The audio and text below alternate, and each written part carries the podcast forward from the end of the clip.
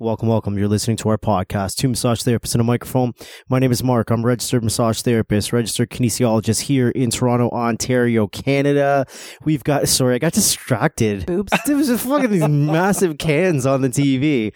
We can't Like watch. I said, I my back is to the TV, but just him saying I got distracted. I'm like boobs. we can't Like, watch I just know. TV. And, uh, We, we all get distracted. Okay. we have a repeat guest. This guy, he's you're like our regular. You're, You're like regular. our. If we were David Letterman in the early days, you would be our our Larry Bud Melman I'm okay. I'm okay with being Melman. I'm all right. uh, or our Chris Elliott. You have no idea who I'm talking about. I literally have no idea what you The guys guy are that- talking the about. guy I'm the that- worst. I, the you know what? I never really watched David Letterman. the That guy much, that gotta say. plays the guy that plays Lily's father on How I Met Your Mother. He used to have all of these guest spots on David Letterman. His name is Chris Oh. Elliott, and he used to get put into the weirdest situations on the Letterman show. Okay, And I you guys sometimes something. put me in weird situations, so Well, it's, it's yeah. fitting. Yes. Sometimes.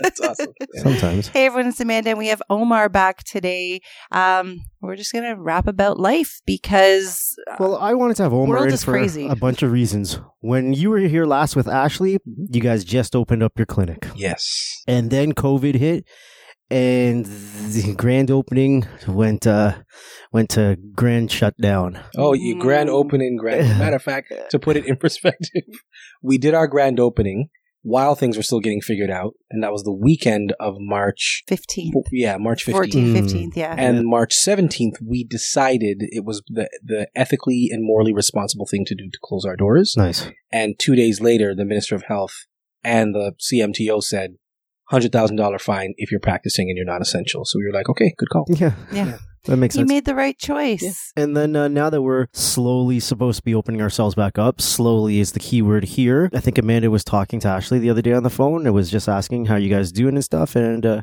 Ashley said that uh, you were in your how does she term it? In your feelings, You were in your The state of the world is not wonderful like, right now. We need to get it's this true. guy coming. and you here. have just such a wonderful business partner that she wants to be as supportive as possible of you just like you've been of her so she said you know we're still deciding because we both have to be ready to do this Absolutely. and so i had mentioned that to mark and he said yes i want to talk to omar again There's a lot of things that, um, I mean, I don't know if you guys uh, pay attention to like the Breakfast Club or like Charlamagne the God, who's a uh, radio personality on Hot 97 in New York. And he was just talking about the temperature of everything that was going on and, and that there's a bunch of perfect storms that have sort of been brewing, which is why there's a lot of, you know, other tensions. But for everybody, which is something that we can all speak about, um, being quarantined sucks because you're going out of your mind. Being isolated sucks for some people. For me, I've been killing myself working a million jobs Oh, yeah, forever. plus omar just graduated I did. dun dun dun. Yeah, thank you. yes So, bachelor's of honors in adult education and digital technology. Right on, Yes. amazing Um, but juggling that, juggling opening a clinic, being a father, um, working full time, then, you know, all of the things being a person and a man and a black man and all that other stuff. So there's a lot that was going on under the radar. And I feel like for myself, with the pandemic, God just said, you know what? Take a break. Staycation extended. Take I'll let you know when. Yeah. And I'm just glad that I, I, I had some time to just breathe. With the clinic, um, obviously, you guys know when running a business, there's a lot of, you know, T's you got to cross and I's you got to dot to make the, the vehicle move. And we were starting to get some traction. And, and just between Ashley and I, we were considering, okay, well, what things we need to do to, you know, not only keep the roof over our heads, but how do we, you know, how, how do we make sure that we're okay? Not just paying the bills, but making sure that we can eat. Uh, by mid March, like we started um, using the space in January officially. And when we actually had a chance to look at our numbers and say, okay, where are we despite the pandemic? We, we were like, okay, well, we're, we're, we're, we're gonna, we're gonna do okay as long as we keep pushing. And we had to close the doors. I, I'm hopeful and I'm optimistic. I don't think, um, people are gonna not come for massage therapy. I think that people are gonna be really worried and concerned about their own health, but this is why, you know, uh, policies are put in place to make sure that we follow PPA guidelines, international health standards for cleaning and disinfecting and blah, blah, blah, all that fun stuff. Uh, but I think because of all the couch surfing, people are just tired and their bodies hurt. And even for mental health and for touch, Yeah. Miami Touch Institute was put in place to study the effects of touch on people and having lack of touch. It's, it's a big deal. So people want a hug. they want a massage hug. Yeah. They want all of that. Well, I I did set a date to reopen and I Mm. had contacted all of my clients to let them know, but in my communication with them I said it's a gradual reopening. I'm prioritizing my patients Mhm. based on need and you know, I'm personally contacting those who I know, you know, have been waiting and really really need to come see me. And so I have been just overwhelmed with like messages and emails. I mean, all nice. Nobody is being pushy or anything. People are just excited Yeah, that I'm going to open my doors again. Everyone's being very respectful and they understand that things are going to be a little bit different, but I I so far haven't experienced that that people don't want to come back or that they're, I, I don't even Mhm. feel the concern. Everyone's just like, yes, I'm so happy.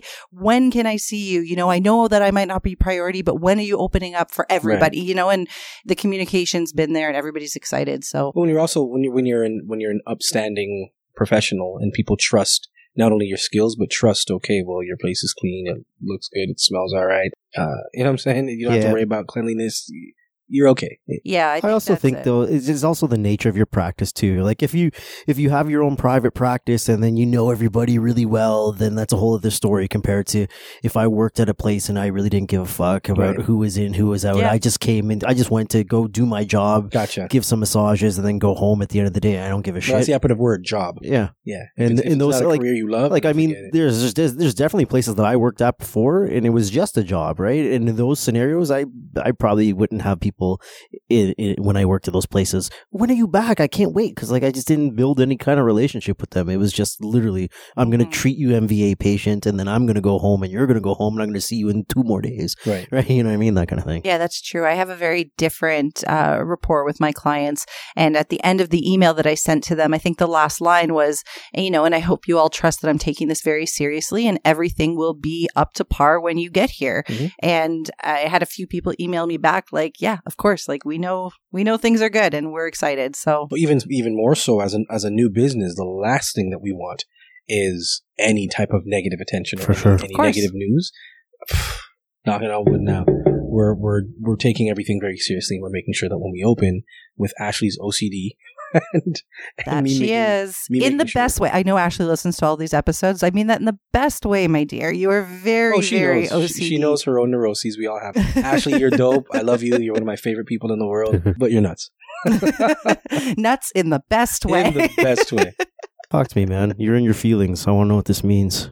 Will talking about it help you get out of being in your feelings, or maybe we don't want to get out of it? I don't know. Yeah, you know what? I, I think um, you know. Also, when going back to the whole perfect storms thing, um, so you have the isolation, which is one thing. People feel like their rights are being encroached upon. You know, I want to go outside. Why can't I go outside? Well, you can. It's just you can't go outside the way that you used to. Um, and then also the financial stuff. Huge burdens for everybody. Huge Mhm. problems for everybody. So that's something that everybody can speak about.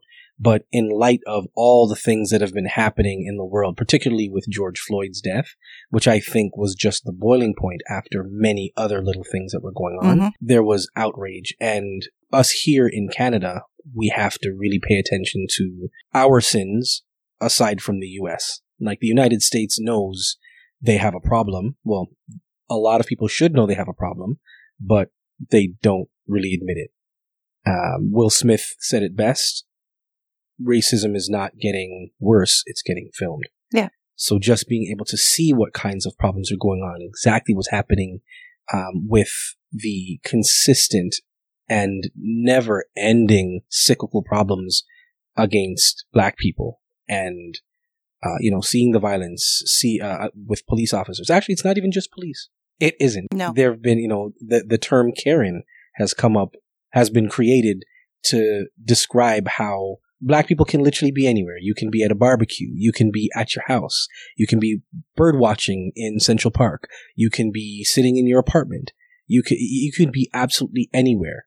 And you can be accosted or assaulted or killed just handled in ways that are not standard not, they they are substandard in comparison to their non-ethnic counterparts. It happens all the time. And let me be the first one to say that i am not for violence. I am not for rioting. I'm not for any of that. But when you push people far enough, you push any creature far enough, they're going to react in a way that you just have to be prepared for. And there's also, you know, on the flip side, so aside from people being angry about all that stuff, you have blatant groups of people who are going out and creating problems. Mhm. Um, I have friends of mine who live in um, in Minnesota, and they actually have taken videos of people who are well, people who are non people of color driving in cars and handing black men bricks. They're going around non black people spraying Black Lives Matter on buildings, which from an optical standpoint, if you drive by and see that, you're going to think, okay, well, either I support the cause or they shouldn't be vandalizing. But it's not only black people that are doing these types of things. And they know that, and they, if, if they position themselves to do this, it's going to make black people look worse. And they know what the reaction is by police to black people. So, for example, when you see what happened with Amy Cooper in Central Park and weaponizing the term, I'm going to call the police and tell them that an African American man is assaulting me. She knew that she was weaponizing that, that phrase. Of course she did. So knowing what the response will be from police to black people when they see windows breaking, the umbrella man who was not a black person breaking windows. You see all kinds of people doing all kinds of crazy things. Um, what I really dislike is people pinholing the issue and saying, you know, what is wrong with black people? They shouldn't be vi- they shouldn't be uh, rioting and protesting. Well, how about this? The rioting and protesting is wrong, but look at what's happening to black people. Why don't you just turn turn turn it on its ear and look at what the actual problem is, and stop looking at pinhole issues? And then all the inflammatory, incendiary statements like George Floyd's first autopsy said that he didn't die from strang- strangulation. He had pre-existing heart concerns. The RMT in me will say that if he already had a pre-existing heart condition, then you should be paying very close attention to how he's reacting. If he is already manic or he's already upset, his blood pressure is already going to be way up, which is a huge issue. And then you put him in cuffs so he can't defend himself. And then you incorrectly put pressure on his neck.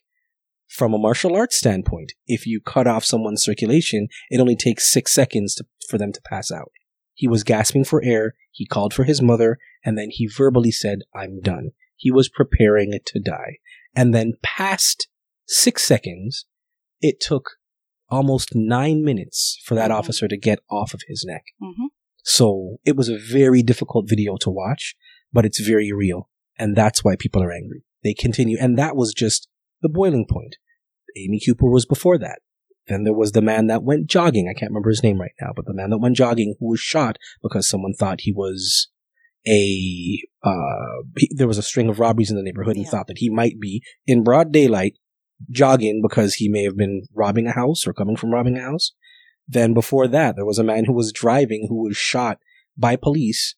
They riddled his car with bullets and he was filming the, the chase, which is stupid in itself, but they, they murdered him. There, there are so many other stories leading up to this. Um, so the autopsy, which came back, um, they had to, they had to redo the autopsy and they said, yes, it was because of asphyxiation that caused his death. Then you have these issues and then you have people who are dumb enough to say things like, all lives matter or white lives matter or blue lives matter. No one is arguing the point that blue lives matter and black lives matter. No one's arguing this. We all know this. We all morally understand that all lives matter, or at least we should, because racism is very real. But let me say this, and I'm also going to be very candid about all the things that I'm going to share too, because I've been educating myself and my own prejudices that I've had to revisit over the years that I've had to change. But yeah, let's shit. Turkey lives matter. Why the hell not? But if you're telling me, let's just say for the sake of argument, that if it was up to us to decide, all right, well, as a people, we're going to starve. It's either we got to eat this turkey or we're all done. You're telling me, fuck it. I'm never going to eat a turkey. All my vegan friends are going to clap loudly to this, but I'm never going to eat it because that turkey's life matters. Absolutely. It's a sentient being. It, it deserves to live. But if it's the turkey or me to save our people, then I got to do it. But when you value black lives less than that turkey, less than the dog that you have sleeping in your bed, rolling around in your garden, eating, licking itself, eating crap, and kissing you in the face. If a human life is valued less than your animal, there is an inherent problem.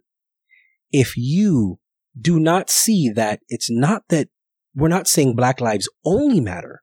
We're saying that on the spectrum of humanity, black lives don't exist.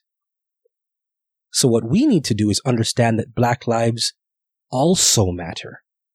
The same way that turkeys and dogs and everything else matters. So in, in, in looking at that, you also have to look at people who are like, well, Canada doesn't have a history like that. We sure as hell do. We absolutely do. Within the US and Canada, the history is exactly the same. And when it started, both nations just said, okay, let's take over the land. And indigenous people, you're going to live where we say you're going to live. Here's some alcohol and cigarettes. And if you want to buy some shit, don't worry, don't pay any taxes on it. Cool? Well, you can't say it's cool because we're going to do it anyway. And when they came in to build what they wanted to build, and when I say they, I mean um, we were under British monarchy. Everybody was under British monarch- monarchy and Spanish rule. But once colonialism happened, you had the building of whatever they wanted, and they brought their livestock, and part of their livestock were black people. They were livestock. They weren't real people. You don't believe me? Look at the laws. In the US, black people were three fifths of a human. And there were laws in place that were put in place to say, okay, well, you can't run away. You're not, you're not allowed to educate yourself. You're not allowed to go to school. You live where we say you want to live, and we're also not going to pay you for it because you're a slave. I'm not going to pay my cow for work. You know, give you some food and just do some work. Over time, while this is happening and putting people in really crap neighborhoods to live, you have two different types of disparity. So you have the, the classism and the financial concerns that are consistently going on. And then you have the issues within the black community that are created. So you have shadeism. So if you were lighter skinned, you were able to possibly work in the house and serve. And if people could look at you and you were palatable, then okay, you know what? You can stay around the house. Or let's say somebody had an affair or somebody was sleeping with uh, the, the, the service. They would probably kill the livestock or the black person and they would try and find a way to hide the child or have them hidden in such a way that they were only servants. But you have the shadeism. You also have people who are like, okay, well, we all have nothing, but why is the slave owner giving you more? So they're fighting amidst each other. And that doesn't make any sense. And then you have people who are working in the fields who are jealous of the people who are in the house. And they just, it, it just created all kinds of issues there. Over time, yes, they tried to, to change laws to allow black people to have their own. But having your own is one thing. Still not being considered a human being. You could walk down the street and have somebody spit in your face. You could have somebody tell a police officer, you know what this black person did or this N word did. And just because you weren't considered a person, they would beat you up. They would stone you. They would drag you out of your place of business or your home or, or your car or your, wherever you were or hang you or lynch you, whatever they wanted to do. So when we talk about again, those incendiary issues that cause people to react angrily, you have to think, oh, well, there's more violence in the black community, blacks against blacks instead of police against black. Okay, how about this? When did laws begin? When was the idea of law put in place?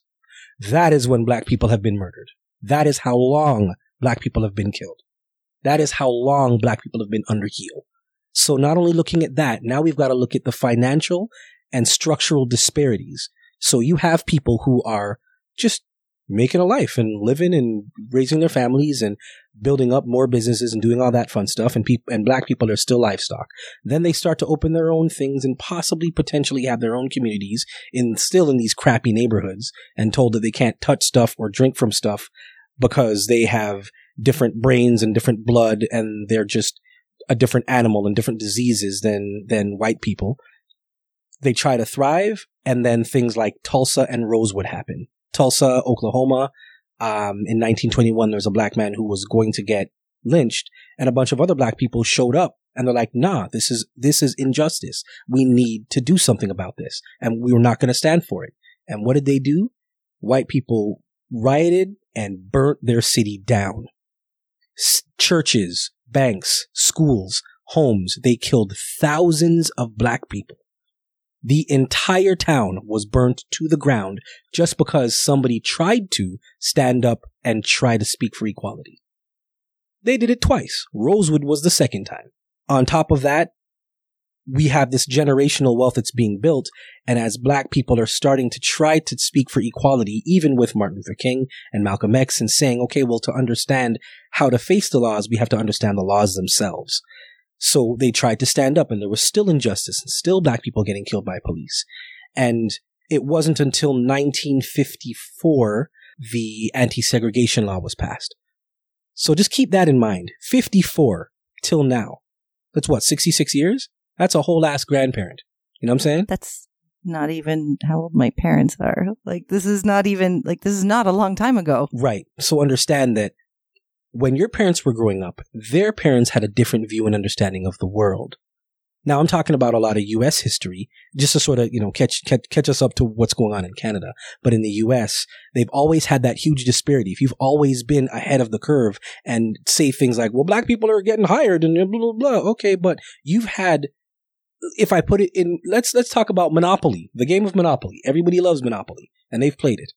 So let's say, I mean, I was arguing this rule with, with someone recently, but before you buy properties, do you go around the board first? before you buy, or do you buy as soon as you land on it? Don't look at me. Mark plays Monopoly. Are we talking about the real The, Monopoly? yeah, the real game of Monopoly. The real Monopoly rules are, uh, I think you start buying right away. Right away. If you land on something and you don't buy it, then it's supposed to be auctioned. Is what's Yes, and the bank can auction it off Yeah, to anybody. exactly. Okay, so let's say we're all playing Monopoly, and we go around the board, but every time I land on a property, first of all, you don't give me any money. let's start there. And then if I go around the board and collect $200 every time, I got to give it to you. Or you give me, instead of $200, you give me a quarter, or a dollar, or $10. Not even $10. We'll call it a dollar. Let's do that 400 times, and you continue to take my money. By, by, by the 400th round, you've got all the properties on the board. You can do all the things that you want. You can charge exorbitant amounts of whatever you want, and you're also not going to allow me to stay on your property. So let's play another 50 rounds, but say, all right, well, I'll give you a little bit more money, but I'm still not going to give you any property. And then eventually, when you're able to buy a property, you can only buy one. This is what our countries are built on. That financial disparity. And on top of that, let's say you're trying to get a job. If Mark were to put his name on a resume, they may look at his name and be like, okay, uh, let's, let's have a conversation. But the minute somebody sees the name Omar, that already, regardless of if they look at me, they're already going to think, maybe he's Muslim. Maybe, you know what I mean? Ah, I don't know. So these, these types of systematic concerns have been in place since colonialism happened. Now in Canada, the same things apply. There are laws that said that, like we had anti-segregation laws in school. Ontario and I believe it was Ontario and New Brunswick or Ontario and Nova Scotia were the only two provinces to legislate anti-segregation or segregation schools. Everybody else just had them. And the last seg- the last segregated school was closed in 1953 here. Again, not a long time ago No. there were laws in place even in Quebec where they were saying that we you know we want to close our borders um, to deter South Asian or visibly Asian people from continuing to come in. These are things that Canada was built off of. We're still fighting battles, and Indigenous people, I won't even begin to talk about. They have the greatest struggle. Mhm. You know what I'm saying? They are still fighting for equality. They're still trying to like if if reparations are getting paid out, indigenous people need to happen first. If they were to basically get paid out, we have a lot to owe them.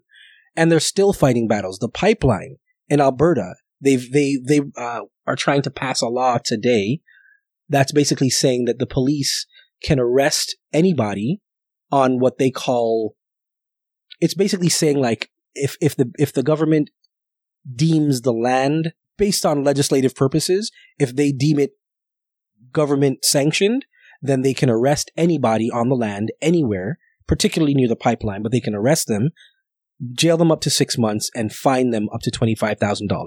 We're talking about people who are already broke, who already have a hard time trying to figure out how to move themselves forward. And what do you think arresting them for fighting for the for, for justice is going to do and fining them $25,000? It makes no sense. So when we talk about you know, we talk about systemic racism, we talk about white privilege.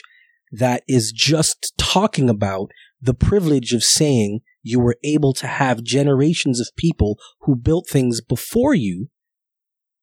And not only do you have access to things in the world, but you also are immune from the same things that people who aren't white have to deal with on a day to day basis. Mhm. You know, I'm sure you guys know friends. And if you don't know friends, I, I implore you, people who are listening, have a very real and honest conversation. Turn off what you think you know and have a real conversation about people's experiences. I have a ton of them where I get into an elevator and people kind of back up. I mean, I'm also 6'3. Of course, I may look intimidating. It's weird to have anybody within your space, but consistently, if I'm walking on the sidewalk, people will move in certain areas. Um, if I'm shopping, people do the same thing. If I'm driving, I'm worried that if a police officer pulls me over, I, I don't know how they're going to react. I've had issues with police myself that objectively I can say not all police are bad, and but some of y'all are some real dickheads and, and power trip. Um, and some of them are racially charged. Mhm. So again, when we talk about me being heavy hearted, it's because all these things are going on. And when you really look at the scope of what's been happening for so long and then dare to say, well, why aren't you peacefully protesting? May I remind you that Colin Kaepernick took a knee because the Constitution in the United States is supposed to protect all under liberty. But Mike Brown was murdered and the police officers were not charged. And that's because of a law called specific, uh, qualified immunity, which means that you are immune to getting charged until we can qualify why you did what you did. And if we can, the laws don't apply. So he kneeled peacefully. He said there is a systemic problem with police violence against black people. They fired him. They ridiculed him, called him un-American. And now we're here. So yeah, I, I, I am a little heavy hearted because every time I look at Instagram, I'm seeing the responses of people who just don't get it. I'm seeing other people who are like, well, this story wasn't told. This story wasn't told. Look at what's happening here. It's, it's, it's, it's infuriating. It's insane, but I do have hope and I have faith because when I saw, forgive me, I forget her last name, but Regis, um, the woman who, whose family accused the Toronto police of throwing Mhm. her off her balcony, Mhm. and this this young woman had um, mental issues. There was not enough objective evidence for us to say we believe that it happened. But keep in mind and just pay very close attention to this. For black people to think that police officers throwing a black person over a balcony is still relevant in their scope of what could happen in, in scope of possibilities, that alone should infuriate you. For them to think that it's possible for a cop to yeet someone off a building in 2020, there is an inherent problem, my friends. And what did Toronto do? We showed up in numbers. Regardless of race, creed, religion, sexual orientation, we showed up and showed out peacefully. And you know what the police did? They stood by and they said, we are observing and we are respecting the right to peaceful protest, which I absolutely 100% am, am behind. And nobody wants to riot. Black people barely own things. Why are we going to want to burn it down and break it? Hmm. You know what I'm saying? There are, yeah, there are some morons who are going to go out and, and loot. But let's also think about this. If you have been broke all your life and the only way that you think that you can get ahead is by boosting a phone or a TV or a blender or something, if that's the only way you can get ahead, okay, well, I'm, I'm, I might try it. But again, I'm not justifying these actions. I'm just trying to get people to understand the greater picture. So when talking about it not being so long that we've had all of these issues. It's it's been within a very short span of time, and we know all of us have some idea of someone in our circle that feels like okay, this is this is the conversation that we need to have with such and such, or I don't know if I can have this conversation because grandma believes what she believes, or you know, Uncle such and such. I actually watched a video of a Trinidadian woman today. She got dragged by the whole West Indian community, um, literally talking about how stupid Black Lives Matters uh, is, and you know, she was literally you know using the N word all over the place, and she was um, visibly she had visible South Asian roots, but to hear someone of color to say that as well speaks to a whole other psychological concern, mm. which is also something that has been created from slavery. When you tell someone they ain't shit long enough, they will believe it. Mm-hmm. Mm-hmm. They will absolutely believe it. And that's why we are very careful with how we speak to our children and how we, you know, how we handle our children and, and, and, you know, encouraging them.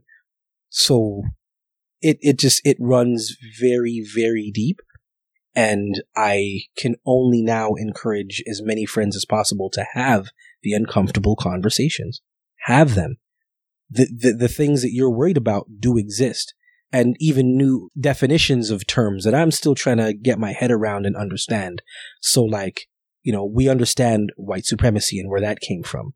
Um, the term white fragility, which is new to me, talks about the backlash of people who they feel uncomfortable and want and get defensive when they hear issues of racism. I'm not racist. Thank you. They get defensive, and that's cool. You don't have to be racist, but are you anti-racist? Exactly. That's the question. Yeah. Matter of fact, Trudeau, I love that man for standing in the protest today that's going on downtown and saying straight up, I'm taking a stand, and Canada needs to as well. It's either you're racist or anti-racist. There's no two ways about it. Exactly.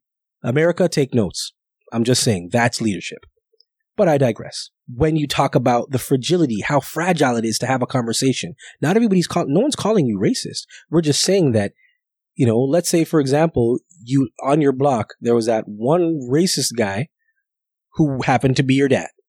And he was the one person on the street that everybody tried to avoid because he was racist father passes away. Later on, you have some conversations with your friends who happen to be ethnic, and they're like, Yeah, I was afraid to be your friend because your dad was a damn racist. You're probably going to feel a way about what your dad did and what he said and some of his actions, but you defending his actions based on that racism, that's fragility. Yeah. And we need to address anybody who really just doesn't understand or still feels like, well, this is you know, I, I feel like this isn't real. And nah, man, it's very real. It's very real. Like I said, having a conversation and understanding where people have come from, understanding that they actually have real fears and real concerns and real life issues that they've gone through. I don't care if you say slavery was how many hundreds of years ago. The beliefs and the systems are still in play mm-hmm. and we all want to be equal. Cool. Then we all need to be allies. And I, I want to make sure that we tackle all of the issues that are happening. But right now, we have been watching black people get beat down and accosted and assaulted and all of those things. So for sure, we need to start making sure that we're, we're fighting for, for equality everywhere, starting with that. Well, as the white person in the room, I'm here mostly to listen, but a couple of things you said I wanted to go back to. One being the people who use the argument. I think you had said, you know, there's people saying that, you know, they're against the rioting and that's only making you look worse. That is deflection. I'm sorry. Mm. If you're going to take a couple of people that you're, like you said, there are probably people who maybe are opportunists. More likely, mm. there's people who, as you said, the only way they can fucking get ahead is maybe stealing a toaster or whatever. Mm. But the other thing is it's not, it's not the protesters who are necessarily the rioters. Stop lumping those two together. Mm-hmm. And even if it was, if somebody murdered somebody in my family for no other reason than being a fucking human, yeah, I'm going to burn shit down. I'm going to break shit. So it doesn't, none of that makes sense. But the bigger problem with that statement of, well, you're only making yourself look worse is how is it that a few rioters or looters or whoever are then making the entire movement or right. the entire, uh, the entire group of uh, the entire race. So all black people look bad because some are doing bad things, then why don't all fucking cops look bad because some are doing bad things? Do I think all cops are necessarily bad? Probably not. But from what we're seeing and the way that they can just kill a black person and walk away, dust off their shoulders, well, then I should be saying, you are all making yourselves look bad. Or being supported or covered up by the police, like you know, the Mhm. blue shield or the, the blue wall is a very real thing. Um, but and and please make up. I I want I don't want you to feel like you're just a voice to listen because you also, as a white person, you have an an obligation right now hmm to say, well, number one, what is happening in my community? Well, definitely. It's not, it's not the responsibility of black Americans or black Canadians to make the change. You guys are not the problem. It's, it's everybody else that's the problem. It's, it's not the black people that should be fighting this fight because it doesn't Mhm. matter what you say. If people are still holding this belief that you are subhuman or what did you say, three fifths, then no, you're not going to win. It Right. has to be the people that are causing the problem that are helping to fix the problem. So white people, yeah, you need to fucking educate yourselves. You need to listen. You need to learn and you need to say something. If you have a racist uncle, you shut up that racist uncle. Yep, you need to have some conversations, or you need to distance yourself from them. That's Mhm. that's really just it. Because moving forward, like we don't have, we cannot have room for the same roadblocks that our parents fought against or Mhm. stood up against. That also being said, you know, uh, that painting everybody with the same brush. I definitely don't believe that all all white people are racist. I don't think they're inherently racist. I know that you know there are places in Canada that were terminus points for the Underground Railroad. I just don't want people to romanticize the idea that Canada is completely separate from the, the same evils that the U.S. No, it's for sure. absolutely not. And I'm in no way minimizing the murder because obviously, as you said, that was kind of a tipping point. Mhm. Like the entire world had to watch a man being murdered. Mhm. And obviously that's that's going to spark rage but it's not even just the murders it's the underlying attitudes it's the people who refuse to recognize white privilege exists like if you're a white person and you don't even recognize that that's problem number 1 to conquer Right. like how do you not know that you can just go out and walk down the street look start crying mm, I've, I've been I've been doing it the last few weeks. Trust me. Like and and here for for you for your struggle, and this is why I'm saying you have a voice and you should speak because you also have children who are visibly multiracial, being able to advocate as a woman for them, as a mother for them, as a voice for them, while you're walking down the street and having people possibly look at your husband, who clearly is not a white guy, and have to deal with those things. Mark, I'm pretty sure having, you know, asking him some stories, I'm pretty sure in some places, if someone thinks he's just any other ethnicity yeah. that they may not accept, that's a problem in itself. And you oh, having yeah. to speak against those or speak up to people about those, it's, it's, it's exhausting and it's tiring, but it's necessary. It needs to happen. It needs to be acknowledged. For sure. As far as I, girl, trust me, I, I literally, like even today playing music on the way here, um, Kendrick Lamar has a song called Alright. And it's such an uplifting song because he's just talking about the struggle. But it's like, oh man, just listening to how much black people have endured over the years and have just been under heel. And just to think that you've had people murdered. You've had your family ripped apart. You've had people raped. You've had, you've been, you've, you don't even know where you're from. You don't know what is home for not even decades, for centuries to still say, you know what? No matter what, we're going to be all right. Our faith is the one thing that pulls us through because we know that we're going to keep fighting and we're going to, and we're going to aim for change. And that's why I just want to implore everybody who's listening, have the uncomfortable conversations. If you have a friend, you, you may not know how to be able to approach him. Like my twin asked me yesterday, he was a, he was, you know, he was being a little, uh, what's the word I'm looking for? He was, he's being a bit of a, a, a dick about it, but he's like, is it just me or white people afraid to look at you? like these days. They don't want to look you in the eyes. Hmm. I'm like, it's, it's true because that's probably very true well, Canadians are are not only very we're just we're, we're nice people. We're non-confrontational. Yeah. And this is why nothing changes, right? Because a white person's afraid to say something. I'm not defending them. I'm just saying what Mhm. I've seen. Like a white person's afraid to say anything because they're afraid to say the wrong thing. Mhm. But then it turns into not saying anything. And I, I know we're in a time where we've got to be very politically correct about every damn thing, or else somebody may say this or do this, or you know what? How about this? I don't give a rat's vagina about what people think about me. And I only said rat's vagina because it's the most igni- insignificant thing that could come to mind. That's the last thing I ever think about in my days. But I I don't care about people's opinions of me. And if I'm wrong, then let me be loud about my opinion and let somebody educate me. I'm okay with being wrong because if you can show me the source, then you know what? Cool. And I won't just have a belief just for the sake of having a belief, except religion, but I'm also deconstructing that. That's a whole other, But that's, a whole other podcast. That's like what I was starting to say is that step one needs to be acknowledging that your white privilege exists, Mhm. that you can walk down the street and nobody's thinking anything. You can go shopping. It's not even that. It's, it, it goes so fucking deep down beyond that. well, it is beyond it's- that. it's- but I'm saying there's a because he was community- talking about white I understand. There's a community of people that have not given the fair shake ever. Ever. You've been put in a position of disadvantage always. yes. You're brought up that way. You live in society that way. Society views you that way.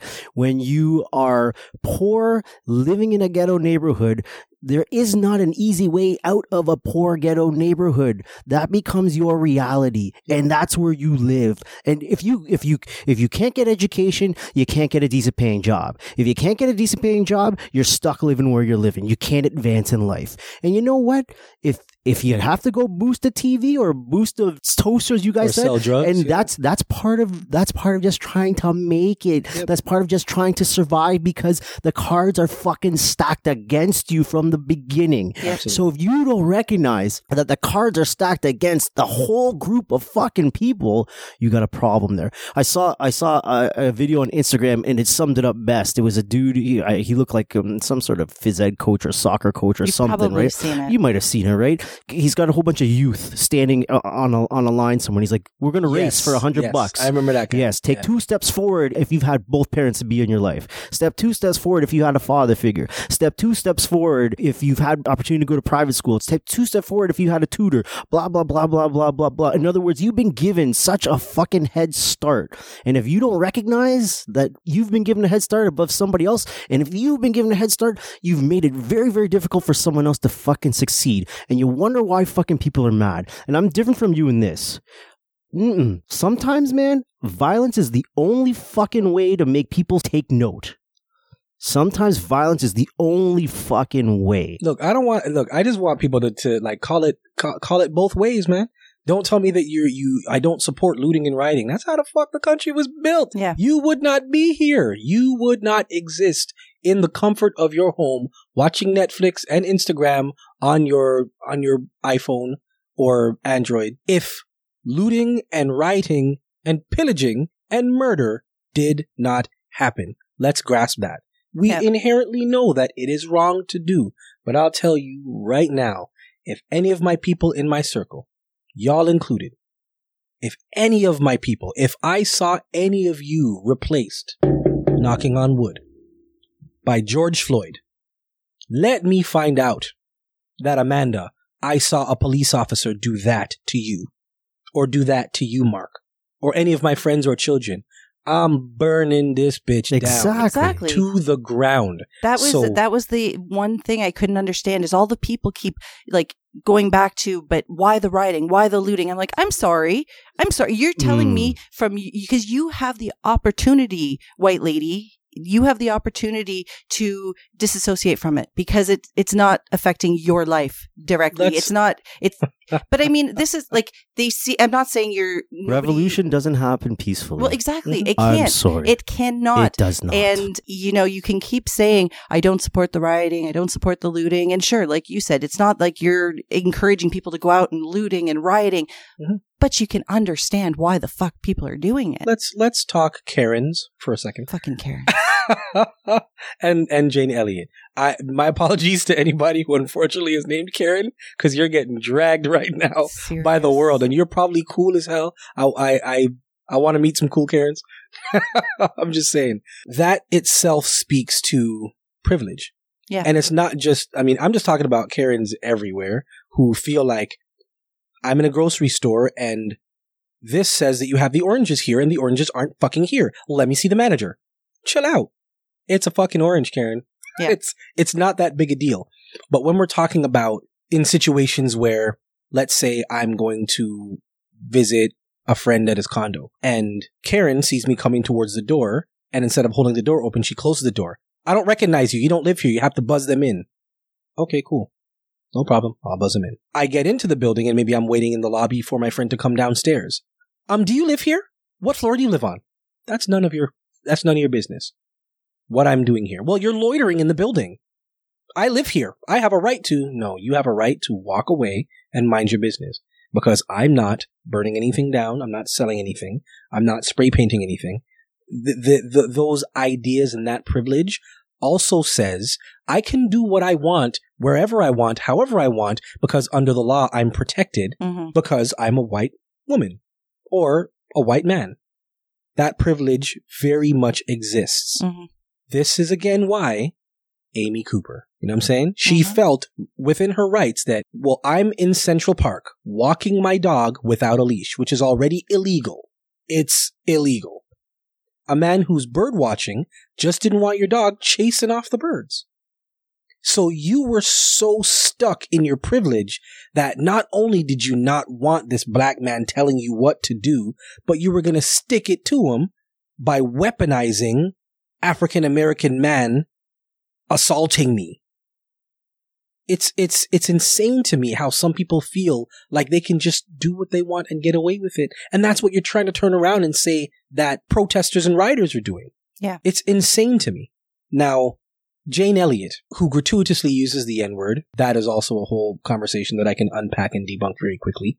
But um, she has been an advocate for anti-racism for, for years. She was an educator in the U.S. who started a um, class called uh, Brown Eye, Blue Eye. So what she would do is every time she would have a meeting with older people, it started with children after she saw racial injustices um, against black people and Martin Luther King's shooting. So she had the children separate and say, okay, well, all the brown eyed kids, I want you to treat the blue eyed kids like this. And when they actually got together, the blue eyed kids obviously were very upset and sad and then had a conversation with them afterwards and say, okay, well, how did that make you feel? And does it make sense to judge somebody on the color of their eyes? No. So don't do it based on the color of their skin either. And when she does it with groups of adults, it's incredible. I would, trust me, I would encourage you to look at some of the conversations that she has with white people in different states and different places in the world. They're enraged when they have the conversations and, oh, well, you treated us impor- uh, improperly and people will get up and try to walk out the room. And she stops them and says, okay, but black people can't do that in life or any pre- per- person of color. They cannot just get up and walk out of life so they can not be subjected to this kind of treatment. Mhm. They are treated like this every single day. One of my favorite speeches she had when she started a conversation was, okay, what I want is every white person in this room, I want you to stand up if you want to be treated like black people are treated in America. Mm, no one stands. Nobody stood up and she said, you misunderstood my direction. If you want to be treated the same way we treat blacks in America, stand. And still nobody stood. Nobody's standing. So that means you are aware that there is a way that they are treated different from you. My question is, why are, why are you for it? Mhm. Why, why, why are you allowing it to happen? Things like this are very real conversations that I want to have with people. I really want people to just open up and, and, and, and not feel uncomfortable. Yeah, it's a very uncomfortable time. You know, eh, you don't know how to, like, do you, do you see somebody and give them a fist bump? Do you, like, you don't know what to say. I, it's, it's a very difficult place to be, but you're a human being. Just treat them like a human being. You don't have to go out of your way and, you know, here's a black man. Black lives matter. Don't, don't, don't, nah. You don't have to do that. Just, you know what? Extend a little bit of care. And, you know, even if you're like, you know what? I hope you and your family are good. Like you would do with any of your other friends. Are you good? Are you okay? Some of your friends in your circle, reach out to them because you don't know. You don't know what kinds of experiences that they may have had. Like I said, I've, I've seen and heard a lot. I was actually going to ask you, Mark, Mm, in your own experience, mhm. stories about prejudice, prejudice or racism. All the time. I'm mixed, right? So my parents are from Trinidad. I got black in me, I got Chinese in me, I got some European stuff in me somewhere, but like you said, I kind of I'm I kind of look like this non-white mix of stuff, and I get all the shit all the time. It's insane. Like how? Give me an example. Like I get and have been pulled over left, right, and center for no fucking reason at all. I've been carded. I've been asked for, you know, all my identification. Um, even from something as simple as being in a department store and being followed around by security. Right?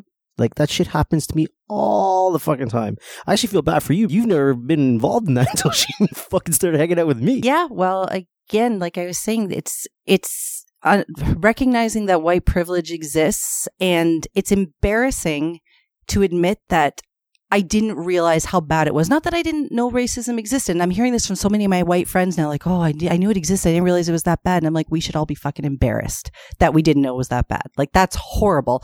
But yeah, when I started dating Mark, I think the first vacation we ever took together, or maybe the second, third, whatever, but we, uh, we were coming back from the airport. Oh, yeah. I forgot about that one. Yeah, we were walking through the airport. We had just re- arrived back in Toronto and I had a suitcase because I'm a girl. I bring lots of stuff. So I had, you know, multiple outfits for each day, right? So I have a suitcase.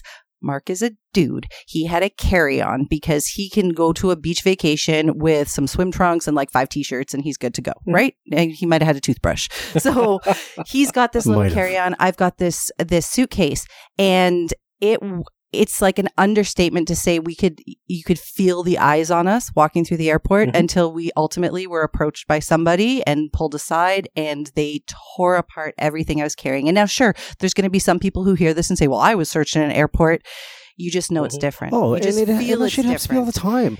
It's like crossing the border. We've we've had my car torn I've- apart at the border. And I feel bad for you here because this shit happens to me all the time. I probably even said so on that trip that watch, we're going to get stopped. We're going to get pulled over. We're going to get searched the hell Mhm. out of. Mhm. And that happens to me all the time up until I had a family with a white lady. And I've got these two little. Fairly fair skinned children. Exactly, right? And so now I don't get uh, that at border crossings much anymore, but all the time it would happen to me. Every fucking time I crossed the Well, border, this that would happen. this particular border crossing, the first one we did together when we were driving, uh, we were driving my vehicle, so it was registered under my name, and you know we were only dating, we weren't even engaged yet. Right. So, but Mark was driving, I was in the passenger seat, and we had another friend in the back seat. So we pull up to the border crossing. The guy takes our passports, and at first he starts out normal, like you know, just can I see your passports, whatever. And he asks how we all know each other. And I can't remember which one of us answered the question, but it was truthful. Whoever answered said we all work together, which was true. Mark and I met at work. The other person that was coming along with us was another colleague. And then probably a minute later, as he's asking questions or whatever, I think either I referred to Mark as my boyfriend or Mark referred to me as his girlfriend or whatever. And then suddenly he was like, whoa. I thought you were all coworkers. And so I responded and I said, we are. Um, but we're also dating. And then suddenly his his tone changed or whatever, and they tore my car apart for a good hour. Mhm. I mean, maybe, maybe this could happen to somebody else, but it just it just never has. My entire Well, life I mean. li- Like, living as a white privileged person, I have never been stopped unnecessarily. I've actually in fact gotten out of tickets. I've never been searched I can't even that. tell you how many times I, I've I've lost count. I've lost count how many times I've been I've been pulled over East York. I'm driving my car Mhm. and I'm I'm looking for I'm looking for an address. So I'm kind of you know driving slow, looking around, looking around. I get pulled over. I'm like, license registration, please. I'm like, did I did I do something wrong? Like, why why are you pulling me over? Well, there's been a lot of cars like this stolen in the neighborhood lately. We just want to make sure it's yours. I was like, what the fuck? Shit like that all the fucking time. Yeah. I trust. I Oh, I don't even tell you, man. Yeah, but, I mean, I'm, but I'm hoping. I want. I want to hear you tell me because, and, and it's a it's a very important thing for you to understand as well. Well, not understand because you you do understand. You were there. The fact that you are now on the other side of the two way glass, and you're seeing how your husband is being treated, and even certain situations where you were normally where you would normally say, "Oh, well, in in the normal scope or realm of life or existence, sure, the police may want to search my car." Or sure, the police may want to pull me over to ask me questions, but it's amplified when you are traveling with a person of color. Yep. Well, and as he mentioned, the carding, we were out uh, at a restaurant one time and he stepped outside without me. There was a crime committed in the vicinity, not at the restaurant that we were at, but one somewhere in the vicinity. And I, I don't know if they would have carded everybody outside, but conveniently, Oh, they didn't. this they didn't. this I was having I was having smoke with a whole bunch of other people. Yep, this non-white person walks outside of of the restaurant by himself, and Give me your the, the police wanted to take a picture of his identification, and he said no because why are you putting a picture of my ID on your cell phone? So he said no. Anyway, he came back in the restaurant. He got me. We left together. Nobody stopped me. Nobody said anything to me. If there was a crime committed in the neighborhood and you need to check everybody's ID, why did I just walk to my car peacefully? Right. So, yeah. Well, and I, I mean, again, I there's there's tons of stories that people can tell like this, and that was that was why you know at the beginning when you said that George Floyd's mor- murder obviously extreme, but it's not that's that's not the only not even thing. It's that's that's not uncommon, It's and not it's out of the realm of possibilities of existence. it's for not people and and that's what i. Yep. i think that people need to recognize when you are a black person every time you leave home i saw a friend of mine post on facebook today and literally this this really got to me she was saying like she's got teenage uh, children and she tells them before they go out like if you're going into a store don't go in with more than one other person don't go in groups like at you know with all of your black friends don't go in groups because she's worried about her kids I would- yeah. Right. I felt so sad in that moment, but I'm like, yeah, that's reality that like you have to tell your teenage kids who are probably good fucking kids, just don't travel in groups. Don't give the police a reason to be suspicious of you. Do you think Karen over there is telling her white kids don't travel in groups, don't walk into a mall with more than one person? No, because they can typically do things and even the dumbest shit, and people just expect it. Like, ah, like I, I was speaking to, I was speaking to someone yesterday and saying, just randomly, how many videos have you seen online of like white college kids just doing some just random dumb shit? You know what I'm saying? Jumping, getting drunk, jumping off the bill, jumping off the house, and breaking a table. white or- college guys do the dumbest shit. Now, how many videos have you seen of black college kids doing that? I don't recall one, but that's just what you expect college kids to do. If you say frat house, drunk, beer pong, you don't think black frats. You know what I'm saying? You don't think, you know what I'm saying, car driven into fraternity. Definitely not black people doing that. But they can get away with the most heinous and ridiculous shit. Of course, I'm, I, I'm, I'm not saying that they, they get, I, I won't say they get away with it because I'm pretty sure that they are, you know, they are held to a standard. People, I'm are- sure they're going to be stuff like punished, but are they worried about getting beaten down or having their face pushed into pavement or having somebody on their neck for eight minutes? No, they're not. that's my point. Like you can do the, the craziest shit, but you just expect that. The privilege even even the punishment. Like i can't remember how long ago this was. This is probably about four or five maybe six years ago. I heard a story of an off-duty police officer a durham off-duty police officer drunk driving wrapped his car around a fucking pole. You know what his punishment was? No charges desk duty full pay i'm like if i was drunk and wrapped my car around a fucking pole and didn't injure anybody but myself I would find myself on drunk driving charges and I would Mhm. find myself in fucking jail for a little bit of time. hmm it's frustrating because, and maybe I'm not as optimistic as everybody else in this fucking room because this ain't new. This is old news, like you've suggested through the history lesson. This is old news. This whole idea of a plantation society, and that's how we that's how we classify people.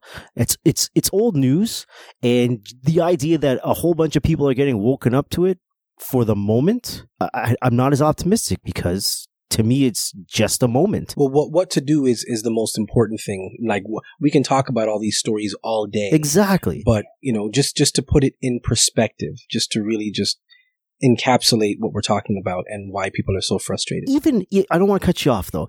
Even if, even if at a drop of a dime, everyone that was not conscious to the the lived experience of other people, even if that all changed at a drop of a dime, it doesn't fucking matter. At least in my mind, it Mm. doesn't fucking matter because that doesn't change your lived experience. It's not going to change much more of your lived experience that you're going to have down the road. I'm not as optimistic. And that's why I'm like, you know, sometimes you need fucking violence to make people fucking open their eyes a I'll, I'll speak to the optimism in a, in a, in a moment. Um, what I was going to talk about was uh, Mohammed Noor. So, uh, police officer who, him and his partner, he was the passenger. Um, him and his partner were responding to a call of an alleged rape. So they showed up, um, you know, looked at this, checked out the scene, didn't see anybody, looked down the alleyway that they were called to, looked, didn't see anybody at all. Got back in their car and, and right before they were going to drive off, somebody banged on the window, like somebody charged the window. The driver unholstered his weapon. Mohammed Noor shot at the window because he, he thought his partner was going to get attacked. So when they got out of the car, he saw that it was a barefoot white woman who was in pajamas and only had a cell phone on her. He immediately knew like this is this is really bad, and uh, he was arrested. Well, he he was um, detained, spent four months in jail, six thousand dollar bond. Court case was eight months, and he's now sentenced to twelve years for the murder. Ready for the kicker? This is in the exact same state and city as George Floyd's murderer. This is why people are pissed off. Yeah. Because what they did in Minnesota, they sent police officers to surround this man's home and protect him so he wouldn't be attacked. He wasn't arrested. The other officers who stood by as he kneeled on George Floyd's neck were not arrested. Again, the optics alone are infuriating. And days later, he's arrested. And while that's happening, they're still finding ways not to charge him and to victim blame. Like George, like George Floyd cut off his own breathing, like he swallowed his own tongue. So, in terms of optimism, racism has been a cancer and white supremacy has been a cancer for generations. I do feel like people are very aware and the generation below us they they are a lot more aware because they have access to information all the time. They are constantly inundated with videos and TikToks and you you name it. They're watching mm-hmm. all the things. But even in how they generationally are interacting with people in their circle, musically, um, societally, they're they're seeing that there's a lot more diversity and they're understanding a lot more. So they, I'm optimistic about them being people who can make change. And this is why I feel like going ahead, if we do what we're doing now and pave the way and make sure our children see us and see our reactions to injustice and see how they're supposed to behave and we give them a strong moral compass, then they'll be able to stand up and say, wherever they are, this is not supposed to happen. And I don't care about getting in trouble and I don't care about saying the wrong thing. The right thing is protecting somebody's humanity. What's, what's important is protecting somebody who should be able to live the same as everybody else. But injustice is injustice. You have to speak up against it. And we have to start recognizing our, ourselves that yes, there is an inherent problem. We need to do something about it. And doing something also means, you know, having the conversations, looking at the organizations that you can fund, the marches or the conversations you need to go to, talking to your member of parliament, uh, your MP or your MPP, sending letters to the prime minister, looking at educational institutes that may still have issues with uh, with injustice or issues with with with um, biases. Looking at doing stuff, not just talking about it. I don't want you to post the black square or hashtag Well, this is my Black point. Lives Matters. My point is, it's it's the flavor of what's happening now, hmm and in my mind, and uh, sorry for not being as optimistic, it's it's just doesn't make a difference to a whole bunch of people. I feel like that's the reality of the situation for every one of you, and the way you think, and the way you want to educate, and the way you want to bring up your kids, and the way you want other people to bring up your kids, and the way you want society to to, to have a shift. I think for every one of you, there's a whole ten of the other, and that's Yeah. why I'm not as optimistic. I, I want us all to unpack all of the issues. The other, what did I see on, on the news today? Um, legislation is trying to overturn the argument. There's, it's actually in law that they're trying to overturn that women who have, um, survived sexual abuse. Mm, you told me about this. I the- think. yeah, so the victim can use alcohol or drugs as an as an alibi to, to get out of their charges. So we need to unpack all of these issues, all of them. We just need to start with making sure that we all have a collective understanding of how to work together first. And if there is any disparity from recognizing each other as human beings, it's not going to happen. So that has to start first. And it hurt when my friend said, black people don't exist on the spectrum of humanity. Or some people believe that. It's very true. You may not believe it, but if you feel like you have someone in your circle that believes it, you gotta have the conversation with them. I want you to talk to people about your experiences with your kids and your husband and tell them, yeah, you know what? This is, this has happened. This is my existence.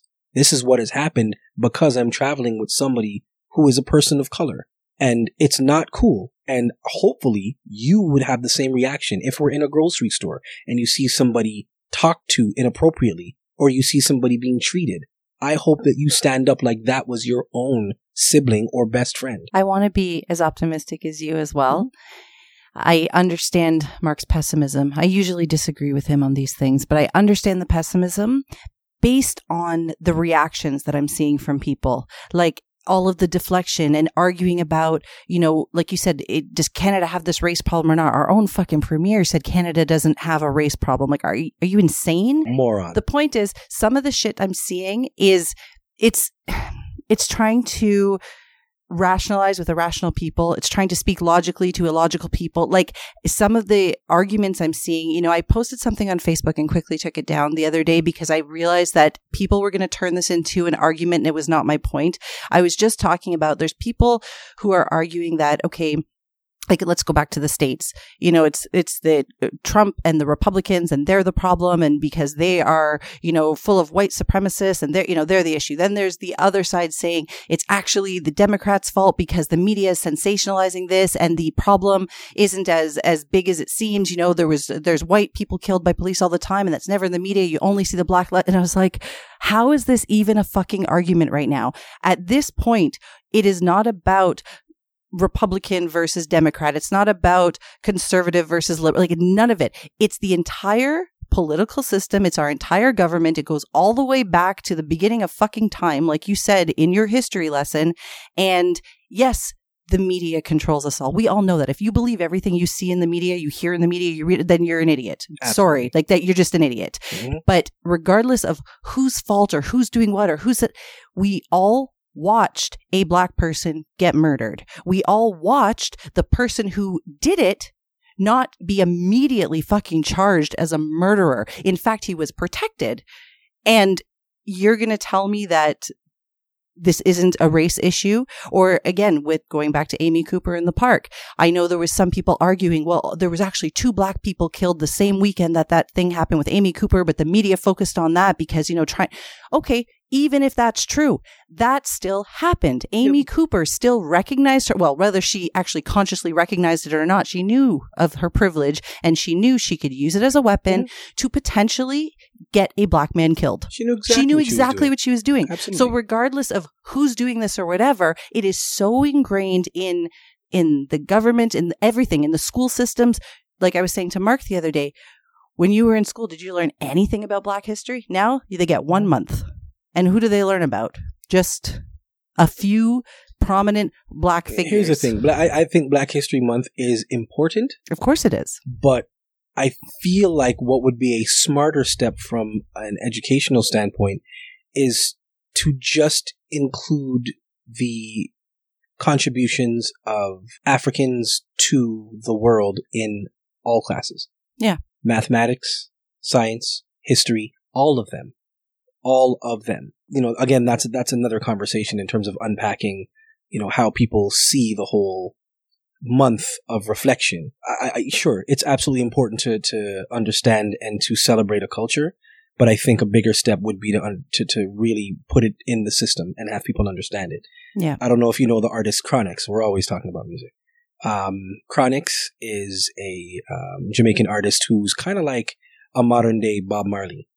And on his last album, Chronology, um, he has a song called uh, Black is Beautiful. And the chorus is, They never told us black is beautiful. you hear about witchcraft and black magic or the, you know, the black market and all of these things that are all negative, but no one's ever used the word to describe black, black is beautiful. So it was, it was a very, very powerful, um, message to send. I, I, I do also understand the, the pessimism from both of you. I get it. And, and when I read messages from people who just don't get it, it's like, not even just don't get it, but just believe what they believe to, to the core of them. It's like, man, It's the, it's, the It's it's the fragility that you were talking about. That's why I was so glad you brought that up because the immediate response of some people when you start calling out their racist bullshit, even if they don't think they're racist, like you said, there's no not it's not racist or not racist. You're either racist or you're anti-racist. So even if you don't think it's there, if someone's telling you it is, if it's being presented in front of you, shut the fuck up and listen. Then stop getting defensive. Well, no, I'm not racist. I have a black friend. Cool. that's Cool, also part of the problem. Who Right. gives a shit about the one friend Right. that you have and then saying things like, "Oh, well, you're you're you're different. You're not like not like what the stereotypes that you grew up with.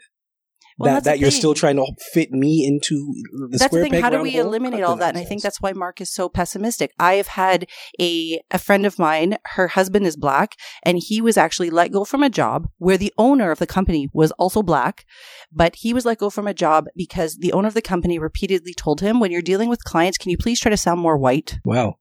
And this is the owner who is black telling him, you need to try to sound more white. When you're dealing with clients, you can't have your, I can't even remember how you put, but basically you can't have your blackness coming out.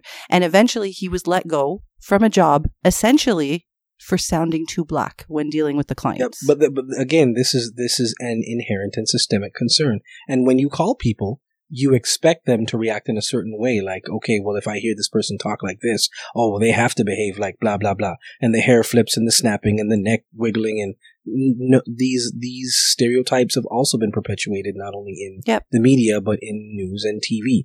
You know, yes, people culturally can have certain responses, but when you expect them to behave a certain way, you're feeding into the stereotype Yep.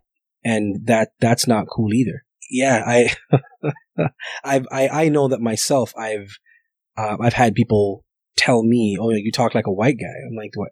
So what's talking like a black guy sound like?" You know what I'm saying? Like, let's let's cut. You know what I'm saying? but but my my my point is, my parents always taught me. Even my grandmother, God rest her, make sure that you enunciate. I remember your lessons from your grandmother Say from what the you last mean and mean what you episode. say. Yeah. Absolutely. Say what you mean and mean what you say.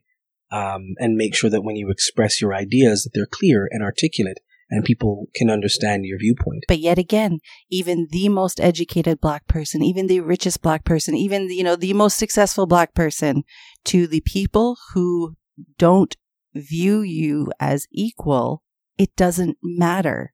It doesn't fucking matter. It's literally just based on what color is your skin.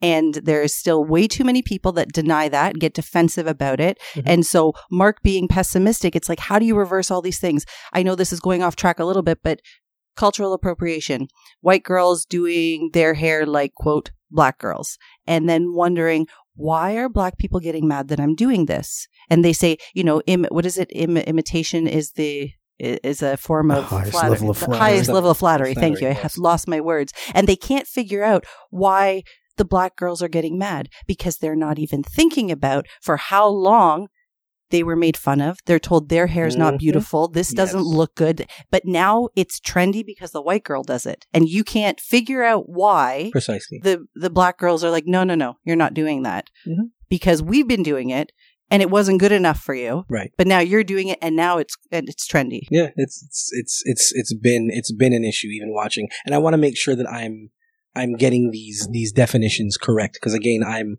also learning. So we understand supremacy, and the, the understanding that white supremacy is just that it's the belief that the white race is greater than all other races. Mhm. So that's something that we need to dismantle and unpack, or else we will never have equality. White fragility is that response to saying, uh, to def- to being defensive when you mention racial injustice. Mhm. White guilt is the feeling of, oh my god, yeah, that was really ugly. When it comes to issues with racism and prejudice. So being able to understand those things and unpack them and also see if you happen to be white, where those terms sit with you. If they bother you, and I mean bother you as in that should not be happening, then I would encourage you to have a conversation and be an ally. If it bothers you because you feel like these people are using these words as a shield or they're weaponizing it, or you feel like they just don't exist and people are trying to sensationalize what's happening, then you need to check yourself. You need to really stand back and have a conversation with yourself and say, well, why are these terms even coming up? If you really believe inherently that there's not a problem, then you are part of the problem. Or if you don't want to say something about the problem, you are the problem. Inaction is just as big as a problem as the problem itself. What do you think, Mark? Do you think there's any hope, or are you still feeling very pessimistic? I'm uh, I'm pessimistic on this because the world and the way the world functions is based on opportunity and self-preservation. And part of that opportunity and self-preservation is when you are in a position of power, you exercise that to its maximum to maintain your place in the world. And that is human behavior that doesn't change. I, I will encourage you both then by saying this. If we can think back to our great grandparents, I was fortunate enough to meet one of my great grandmothers, or even if any of your any of your grandparents who may not be around right now. For us to be able to say that during our lifetime, we watched the 44th president of the United States, a black man, take the highest, most important seat in the world. That is the culmination of everybody who wanted to see this vision come together happen. If there was no way that we would all be able to stand together for something, there's no way, there's no way that he would have sat in that seat. Zero way. So I encourage you to just look at what leaps and bounds allowed him past his ancestors who were murdered and hung, past his families who sought freedom and were able to save enough money to put him in a position to go to school and educate himself and become a lawyer and then get into politics and then become the president of the United States. One out of 45 presidents. He is the first ever. If we can come that far to see these things happen, even that small percentage, then I do believe that we have the possibility of making greater changes. And it may have taken decades, it may have taken many years for that to happen, and people still you know, they, they, they have many arguments and many negative things to say about Obama and what he's done and discredit him because of the fact that he's a black man. But if we can come this far, imagine what's going to happen in our children's lifetimes and their children's lifetimes. So the only thing that we need to do instead of thinking that it may not happen, is put forth some kind of action. If you've done your part, that's all that matters. If you feel that you have done your part to educate someone, to speak up, to actually put action um, in with the police, or again, members of parliament, or the, the premier or the prime minister, doing things to effect change, not just talk about it, every voice, every every bit of momentum will help. But we all have to have a collective vision on this. We all do. Or else we're going to end up, as you said, Mark, this is just going to be a fad. Oh, riots in Minnesota were so 2020. Like I'm not waiting. Mm-hmm. I'm not waiting to look back on that. Well, because the riots did happen. This is, you know, four years ago, it was the same thing. And that's why there's so many people arguing politics on this. I'm not going to get into that. I, I want to be as optimistic as you. And I think there is hope. I think there's, there can be some move forward.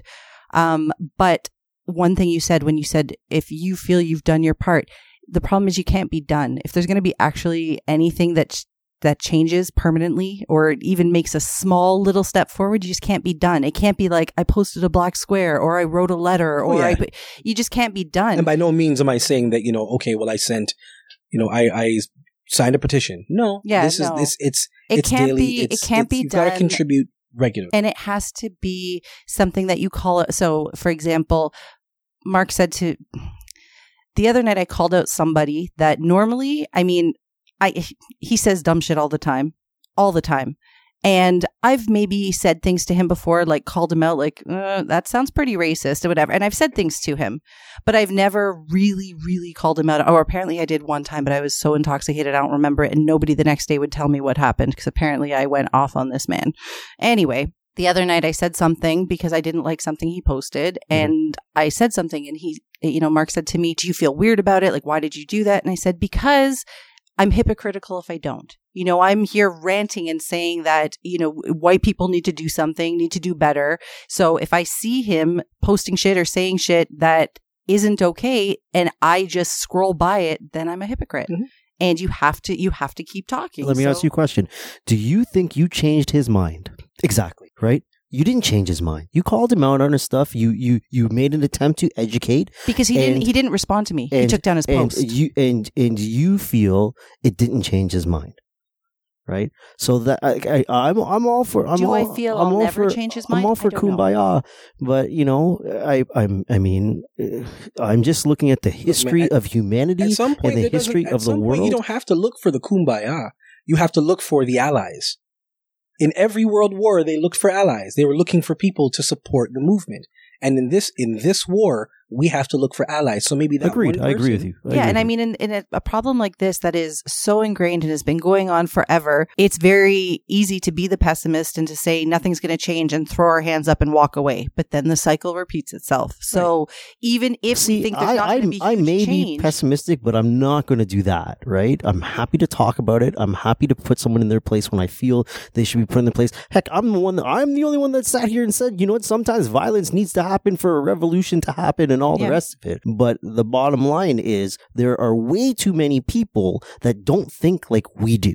There are way too many people that can't even recognize that they don't think like we do. Yeah. And therefore, that's a lost war there. well, that's what I meant. You- You're trying to rationalize with irrational people. You're Exactly. trying to talk with You people can't. who You can't. they they can't even until understand what you're until saying. white folk actually realize sit down and fucking realize like i said before that you've gotten a head start in life and that's all there is to it you've gotten a head start so don't be fucking all weirded out when you realize Let me address that too, just because you're saying Yeah, yeah, yeah. head yeah. start. Because of course there are broke white people. I grew up around a bunch of them. You know what I'm saying? We were all broke, and I think that's why we all love each other. I'm broke 'Cause we're- white people. You know what I'm saying? you know what I'm saying? Yes, like yes, not yes. everybody was born with a golden spoon. I'm not saying I'm not saying that all white people ended up being rich. What I'm saying is the constructs that are put in place to allow you to get ahead are very different. yes they're in your favor Like white you said about the resume, I submit a resume with the name Amanda Cook.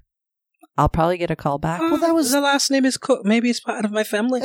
You never know. It's- that was my that was my point. When you live That was in a the terrible when you accent, by live the way. when you live in that inner city, there is no out sometimes, Yeah. right? If you cannot be given the opportunity for education, therefore you cannot be given the opportunity to have i- gainful employment, you're at a fucking loss. Let's unpack that for a second because here, here's another argument. Oh well, you know, black people have the same opportunity in the ghetto. You can go to school. All right, bullshit. let's Bullshit. let's let's let's just look at this. Okay, so you look at your your your typical ghetto neighborhood, and I hate when people use that term, but we'll we'll we'll we'll say typical ghetto neighborhood versus your typical affluent neighborhood. hmm Everything is paid by taxes. So if you're looking at an affluent neighborhood with people who've got good jobs, good careers, all that fun stuff, they'll pay their taxes, their schools are good, their lawns are manicured, police is great, extracurricular activities are amazing, awesome. Exactly. You look in underprivileged neighborhoods. Obviously the teachers are paid like shit. There's no extracurricular anything. There's no opportunities to upgrade the schools or the neighborhoods, so they always look like shit. Exactly. And if the education is poor, what what people are going to want someone who's been to a terrible school. So even if you get through and you're able to go to college or university, where are you getting the money from? Because everybody else who was educated before you went to the same schools. Yep. With poor education. So the few people that are able to, to, to, to capitalize and go through and say, okay, well, we're going to, we want to go to college or university. Where are we going to get the money? Okay, well, I can work. How much does a college or university education cost? How long is it going to take you to save to do that? And sure, you can put a bunch of people together to invest in that person and move them forward. Awesome. They go to college, university, they get their career. That's One. one One. individual Yeah. out of how many that tried. Exactly. And then when they go into work, how difficult is it for them to find a job? And even if they do find an amazing job, how is that one person going to make a difference Yeah. to the other hundreds before them that still are living in squalor? Exactly. This is the disparity And we so, are talking and about. so, when it appears that you got a fucking chip on your shoulder, you do, and rightfully fucking so. Yeah. Rightfully so. You're supposed to be, and you're allowed to be fucking angry. Let me, okay, so what can white people do? Here's, here's, here's some, some, some things that I can suggest to take action. So number one, start with your own circle. And everything that you post, I would say that you, just like, you know, our prime minister said, he took a stance and said, it's either you're racist or you're anti-racist. There's no two ways about it. Pick a stance. And be proud of your stance. Whatever your stance is, you have a right to believe it. I will go as far as to say that. But if you believe it, post something about it. And when you post, be open to recognize who your allies are and who your and, and, who your counter allies are. Know who is with you and who is against you. Because once you're clear on who your allies are, you know how to be able to mute the people who aren't serving you. Because the next step is once you've actually figured out your allies, now you can start looking at the issues that are happening and how to be able to tackle those issues.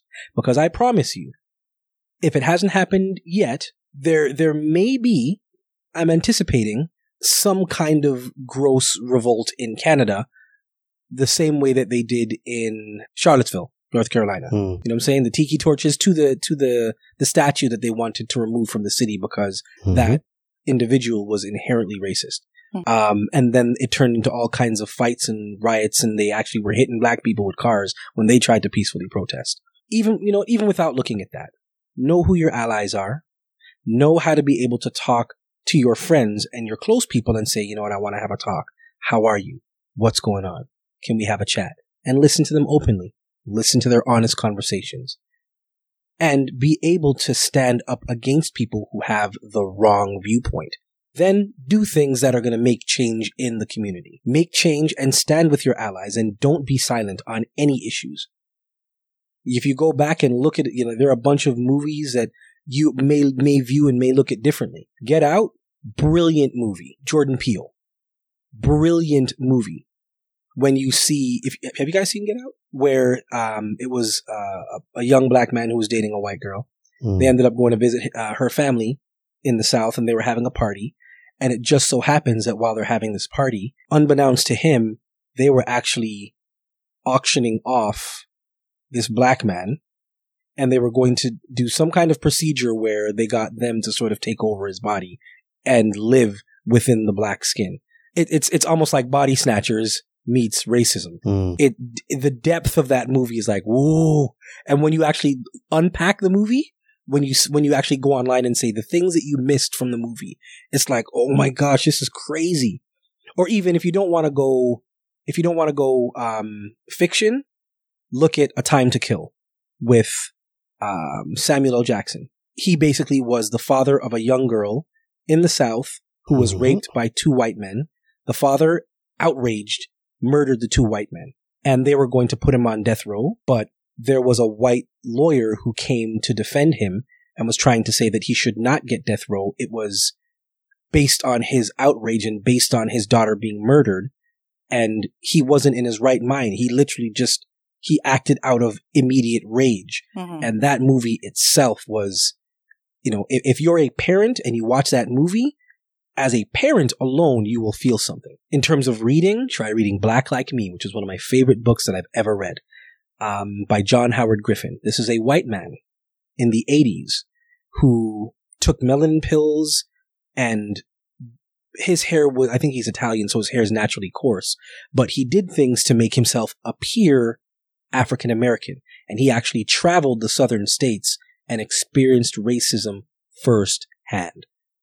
And even when he came back and started talking about it, his white counterparts started calling him a traitor. So do, do some homework. Read the legislation, read laws that existed in Canada. Mhm. Understand where anti-seg- or segregation laws were in place. Look at what has happened and also look at what is happening in Canada. and take a stance. And yes, I absolutely believe that we have to fight all the all the battles against, um, you know, against the LGBTQ plus community, against all people of color, against women, against immigrants. All of the battles need to be fought. But I still believe that at the end of the day, we all have to collectively decide whether we're going to fight these battles together or not. If we're not unified, it, it's it's going to be a waste of time. We'll all be yelling till the cows come home. But the biggest issue that we're unpacking and we're dealing with right now is that underlying racism, which is not helpful to any of us. No. You were talking about the southern states. One time I was in Kentucky and I was with Mark and we stopped at a gas station. And in the States, you have to prepay. They so we didn't quite understand. Actually, a lot of states do that. yeah. A lot of states. So yeah, I, this was just happened to be in Kentucky. Mhm. Um, but so yeah, you have to prepay at the gas station. At the time, we are like, but we want to fill up. So like, because we're so Canadian, we're like, what do you mean? Like, can't we just can you just turn on the pump and then we pay the amount that's on? Anyway, the point is, I went into the store. And there was uh, just one uh, person working there, and I was the only person in the store. And we drive a giant black SUV. So Mark was standing to like by the pump, so the store owner couldn't see him. Mhm. And I went to the store owner and I said, um, "Can you just turn on the pump for me? Like, I'll stand right here. I've got my credit card, but can you just turn on the pump for me so my husband can pump the gas because we don't actually know how much we need." And like I said, I now understand that you just you pick any random number and they'll only charge you what's on the machine. Anyway, his response to me, this was an Indian man, not even a white man. His response to me was, "For you, no problem. We only have that rule for the black people." Hmm. And Interesting. I literally just stood there in shock and I said nothing. Like that was probably 10 years ago, but I still think about that because I'm like, what? Like I, I just stood there in shock. Like, did that just happen? Did he just say that? Oh, it absolutely does. He said, we'll turn on the pump for you. We just do that for the black people. And I was like, and I said nothing. And then when I came out, I told Mark what happened.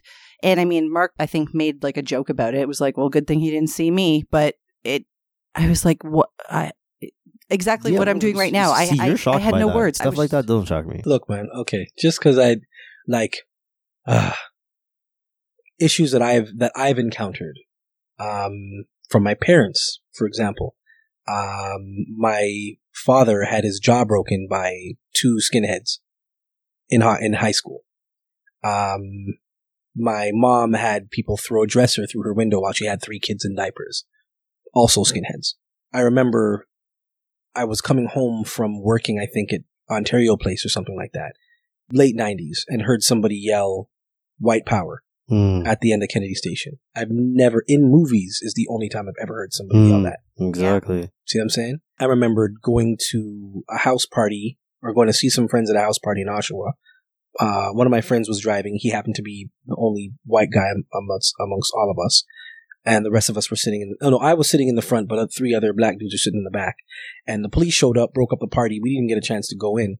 And as they were clearing out the party, an officer walked by the car, looks in the car and goes, Oh, you guys look like you're used to sitting in the back of cars. I had a friend of mine who actually got arrested because he was at a bar in Oshawa. This is maybe about 20 years ago. Uh, he was at a bar in Oshawa, chilling with a bunch of friends, happened to be black, whatever, doing their thing, just, uh, you know, enjoying some time with each other. Officer ran in, pulled them all out for no reason, searched them. One of the guys had an unregistered weapon in the trunk. Nobody said anything, so they all went down. He knew a lawyer, called him. The lawyer came the next day and drilled the officer. Said, again, this is in Canada. I just want to preface this and say this Mhm. is in Canada. So the judge asked all the questions. Were they loitering? No. Were they trespassing? No. Were they harassing people? No. Were they stealing? No. Were they defacing property? No. Were they accosting people? No. Literally asked the gamut of questions. And at the end of it said, I'm having a really hard time understanding why these men were singled out and pulled out of a bar and searched. In court, may I remind you, the officer just said, well, it just looked weird because there were a couple niggers in a hick bar and it just didn't look right.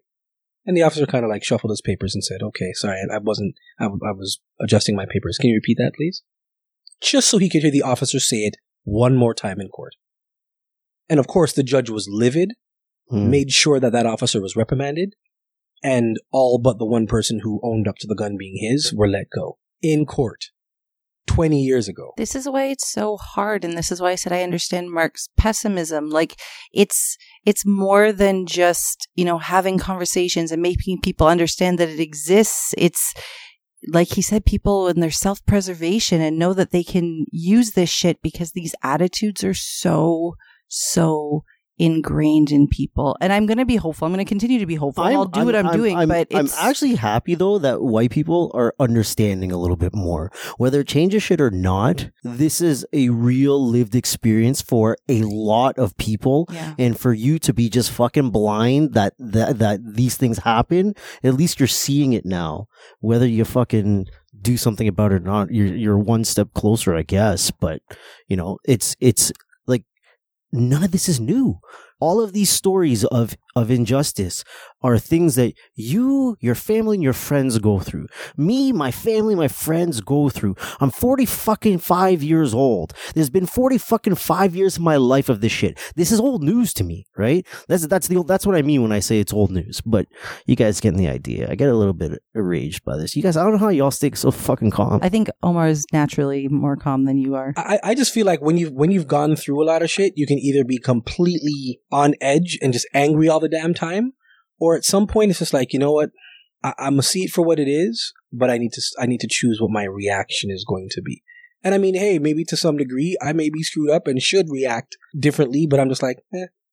Because I, I i expect i expect to be messed with when I go into certain exactly. situations. That's yeah, that's what's the story that I was telling you about the gas station. The reason I was telling you that is when I came back from that trip and I had an appointment with my esthetician who is African and I told her about the experience because I was like, I like I just froze and I felt I felt really, really bad for just freezing. Like I should have said something to that guy, whatever. And she's like, Why?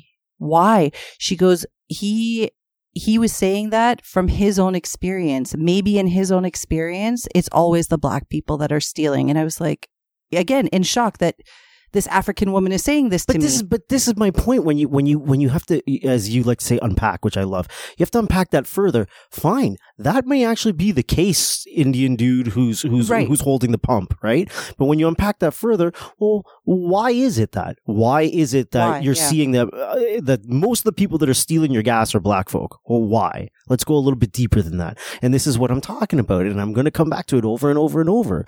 When someone else has been given a fucking head start, and you, this is the way you live, and you can't make it ahead, and if I have to steal fucking gas to get to my job that's going to pay me seven bucks an hour just so I can fucking help my family, help my mm-hmm. mom, I didn't have to fucking help pay bills in my house. I was privileged that way, right? But someone else isn't. It's there's more to it than all of it. And so for everyone, for everyone to just cherry pick these moments, whether it's it's it's looking at police brutality here or this white person was really good over here. And that's why I'm like, it doesn't fucking matter because it's just so fucking ingrained into the human psyche to have this. And yes, you're going to have people on either extremes and you're going to have this whole group of people in the middle. And I think we're talking mostly to the people in the middle that are leaning towards a certain side. And we're saying, yeah, come on over here a little bit more. If, if, if, if it's, it's safe to be over here. But bottom line is you still have this extreme over here that ain't going anywhere. Did you see the clip um, of Trevor Noah talking about this? Absolutely. Yes. And one I thing, it, well, one thing that he brought up in the clip was what is society? It's a contract, right? It's everybody is agreeing on a certain set of um, of the ways to conduct yourself when you're out in public space. I don't remember exactly what his words were, but basically what he was saying is for the people who can't understand the riots, for people who can't understand how the anger that are coming from the black community right now, they have watched their society not uphold the contract for them. They're not being protected. They're not being given equal opportunity. So why the fuck do they have to uphold the contract? and this is not just an isolated incident. Exactly. This is, and this is again going back to the beginning of of of uh, the conversation where I was saying there's a bunch of perfect storms that have been going on. Hmm. Uh, people are already on edge because of COVID nineteen. There's fear. There's worry about finances. All of that.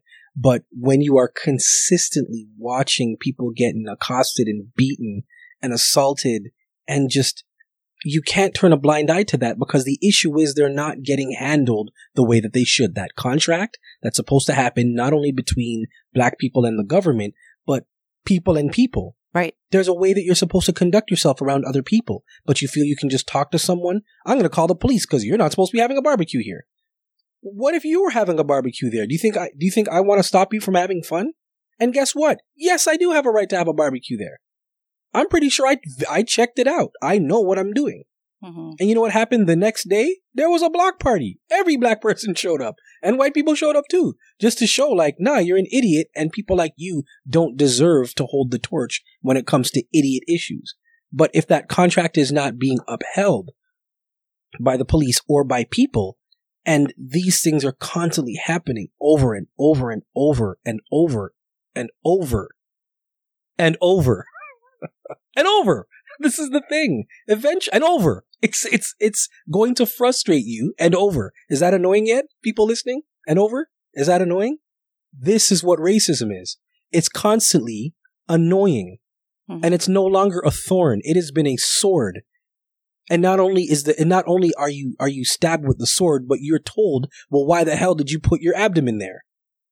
you know what I'm saying? Yeah. Come on. Mm. You like have you said, to it's just being filmed now. And so, although this is not new, apparently it took all of this being filmed. It took us, the entire world, having to watch a man get murdered for people to actually pay attention. I, I don't. I don't think it was paying. I don't think it took that murder for people to pay attention. I think that murder was the boiling point that forced people to say, "Screw this! We're not going to sit down and allow this to happen anymore." And this is not the first time. There were riots over Mhm. Emmett Till. There were riots over Rodney King. Yep. Mhm. There were riot. There there have been riots all over because of this. Well, exactly. And it just keeps happening. Then the riots happen and then it settles down and then it happens again. So, But what I- when do we stop being quiet? what I would encourage everybody to do is not just see what's going on in Canada and the US, but notice that the world is now standing up against this. Hmm. There were protests in Germany. There were protests in New Zealand.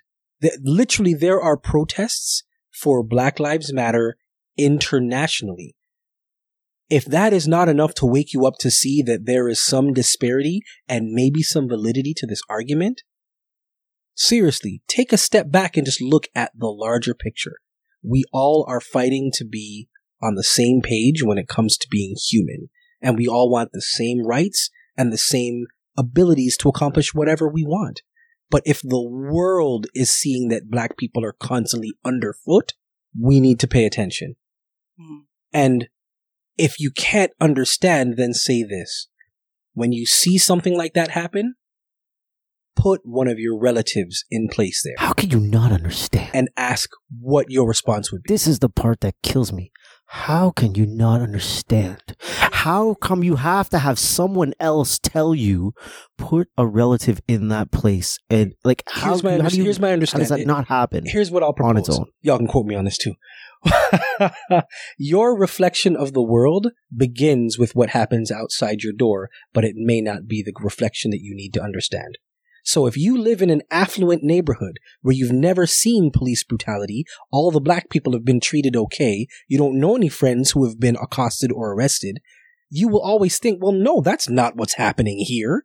You guys are taught, like you're making this stuff up. If you don't see women raped or women abused, abuse of power, if you don't see these things, you see a couple people in your workplace that happen to be ethnic, you're like, well, yeah, of course. They're hiring black people here and Chinese people and South Asian people here. Of course. There's there's no But, racism. but even when that is not your immediate, it's not your circle, it's not where you live. You've heard the stories, you've seen the videos, you've seen the posts.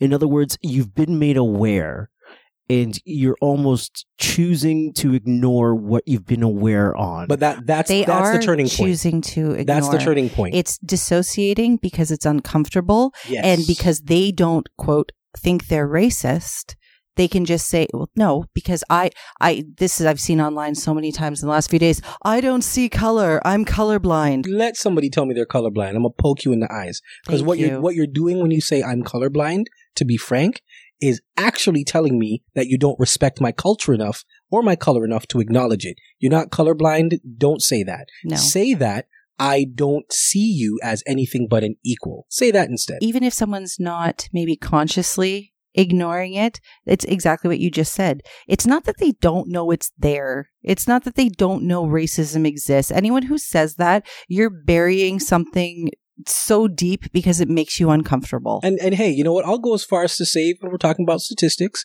there are people who just some people don't watch TV. Some people don't have a cell phone. Very few, but there are people who don't have a cell yeah, phone. imagine you live in this like super tiny remote community of all white people and you don't ever watch TV. Well, I mean, I have a lot of friends. Actually, no. I, you know what? Let's take it to our profession. Let's do that. I have a few people who have come to see me who are like, I grew up in a very small town, and when I came to Toronto, I had a huge culture shock because, like, there was maybe like one or two black people in the entire town. The first time my father ever saw a black person, he was 14. And that sounds nuts to us because of how we grew up. But this is Yeah. very real for some people. They like they and, and what they hear about black people, what they know about black people, they were told or they watch it on TV. Right. And even on TV, even shows that, you know, have black actors and whatever, there's always the undertone, there's always the jokes, you know, and it's it's meant for comedy sometimes, but if that's all you're seeing and you've not and you've not actually interacted with black people because like my father, you grew up in a place that was all white people Mhm. and you're seeing on TV and the jokes are always about like black people stealing, black people are violent, even if it is in a, com- a comedic way, what are you going to think about black people? I'm not defending it, trust me, but I'm saying like you know, but this is how saying, this is how you can have the understand like this is why I'm I'm answering your question how could somebody and yes the majority of the world is connected to something technological you own a TV or you own even if you own a radio In those moments, though, you were you were dismissing someone's lived experience. Yeah. That's the part that people need This to pay is the attention thing. to. because I may say that this has happened to me and, and and all these other things, and you can come back with, well, these things don't happen to people I know, blah, blah. That doesn't mean it didn't happen to me. That doesn't mean this is not my experience with the Toronto Police Force. but they're This is your my experience, experience. because of their own and what they they understand like exactly. I I was sitting down with someone's grandmother, and I'm only saying someone because if I say who it, uh, fuck it. So my, um, it was great grandmother actually. Uh, now I'm gonna keep it to myself. Sitting down with someone's great grandmother and just having a conversation about, I guess uh, she said her background was, you know, from from Newfoundland, and I was like, you know what, uh, my background's Jamaican. I was raised between Canada and there, and you know what, actually, interesting story about Jamaica and Newfoundland. But before I get there, number one export of Jamaica is, and before I even finish the sentence, she said drugs. Mm. I was like, uh, actually, and of course everyone's like, mom, stop that, or grandma, stop that. And she's like, no, it's drugs. It's drugs. And I'm like, actually, it's bauxite. But I don't think I'm going to talk science because I think Mm. this conversation is a little too low for that. Um, Jamaica ended up giving Newfoundland their rum barrels during alcohol pro- or during prohibition, and Newfoundland made screech with our rum barrels, Mhm. and they traded us for codfish. And our national dish is ackee and saltfish. I proceeded to ask, okay, well, have you ever been to Jamaica? Nope, I'd never go. Nope, because the violence and the drugs and the okay, okay. But Cuba, Mexico, and Jamaica are the top three places that people visit on a weekly basis. So what do you think they're going for? The drugs or the crime? And everybody laughed. And even afterwards, you know, I, I was told that I handled it very well, but I'm like, this is, this is how I've learned to deal with ignorance. I try not to like, there's no point on screaming and yelling at somebody, but this is the reality that she grew up in. She represents some people that have just not learned or wanted to learn. But also, as you get older, you get stuck in the same routine and do the same things and may not educate yourself on what's going on in the world. That may be true, but at what point do we stop giving people a pass because they're old or didn't have exposure Oh, or you didn't get have you get zero There's zero passes. passes. None. You are, we are in the age of information, my dear. Yeah, you Like I understand where you're coming from with, with this, right? But like you said, it's not an excuse. No, it's I can not. understand And your like you behavior. I can understand. wh- I can Yeah, I'm understand. not excusing I can it. I'm just understand old, explaining old how it person. could happen. Exactly. I can Yeah. understand old person, like you know why you said Jamaica drugs and blah blah blah blah. But it's still it's not an excuse to No, and like you said, know. it's somebody's lived experience. That was the point of the whole rant that I quickly deleted off of Facebook because I realized that it was going to turn into a political thing.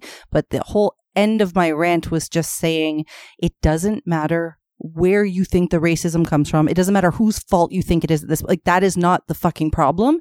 It is stop ignoring your black friends. Stop ignoring what they're telling you they've experienced. If they're telling you, just believe them. They're not lying to you. There's no So, reason. There's nothing. There's no to reason gain. to lie. There's nothing Like, to gain. Hey, sure, people tell stories and sensationalize them a little bit, but why would I tell you a story about my father's jaw getting broken by a hockey stick? Why? Because I'm going to gain more white friends? Probably not. You know what I'm saying? Sure, I may, I may, I may make other black people angry hearing that, but it would probably motivate them to say, you know what? I actually have some stories that are similar to that. I'm not trying to infuriate people um, to to turn them against anybody else. I'm just trying to shed a light on something that's been going on for a long time. And Mm-hmm. as Mark is saying, you cannot demean or diminish somebody's lived experience. These are things, and, and again, those are just a few stories. Uh, there was a time that I was arrested because I fit the description of someone else. I won't tell you how recent because you'll get very angry, but it happened. I was arrested. They were calling me the name of the guy, also made me shave my beard as they had me in custody. To this day, I'm still getting apologies from the, the police for that. But they basically said, well, because it was, you know, you, you, you looked like the suspect, you whatever, whatever. Tall black guy with a beard. Mm. The end. and even called me the name of this person. And at the, at the end of the day, you know, sh- c- could I sue? I'm sure that I could find grounds to do that. There was a time I was at, I'll tell you another story. I was at Scarborough Town Center. Um, if you've been to Scarborough Town Center, you know that there's a long glass hallway, um, that you walk through, um, that you can get to the RT. Mhm. So you walk through the hallway. Once you get out of the hallway, it's open space, and that's where the civic building is, and a lot of the government buildings are. And immediately to the right, there's a door where you get, uh, you pay to your fare to go onto the TTC and get onto the subway. But there's a little bit of a common area that you can walk through before you get onto Yeah. the train. So back in high school, I was waiting for a bunch of friends to go and watch. I can't remember the name of the show. It was on CTV. One of those like Jenny Jones shows where you can sit down and be part of the audience, whatever. So I'm waiting for my, my friends to, to come off the train. And I saw a bunch of police officers who were standing in the common area trying to clear out kids who were just there to create, to cause trouble. So I wasn't in the common area where the government buildings are. I was in the, uh, the area just before you pay to get on the, the TTC. So an officer came in and said, uh, are you getting on the train? I said, no, sir. I'm actually, well, it's either you're on or you're out before I even finished my sentence. And immediately I'm like, I don't understand why you're talking to me like this. I'm literally just waiting for some friends to come off the train so we can go to a show. I don't care what you're doing. It's either you're on or you're out. So I turned to my friend. I'm like, I don't know what this guy's problem is because he really doesn't need to talk to me like this. Okay. All right, fine. And before I even had a chance to move, his partner comes around the corner and says, we're charging you with trespassing. Mm. Where did you come from, first of all, Columbo? And second of all, why are you guys yelling at me? I've well, done and that's nothing also wrong. a space that people wait. Like, I mean, I in high school, I think I hung out there.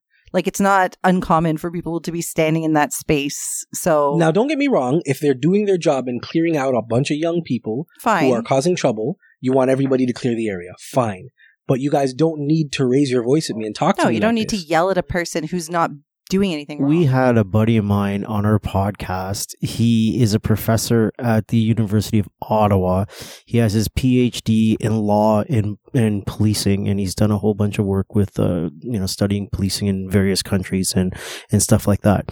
And he's like, you know, what one of the biggest problems is is one policing tactics. Obviously, th- they're they're not going to be perfect. Actually, before you before you finish that story, Yep. let, let me finish what actually happened with the with the experience with the officer. oh yeah, yeah, yeah. So the two of them hopped in, yelled at us, said they were giving us tickets for trespassing, and I'm like, "You told me to move. I was about to move, so I'm gonna move.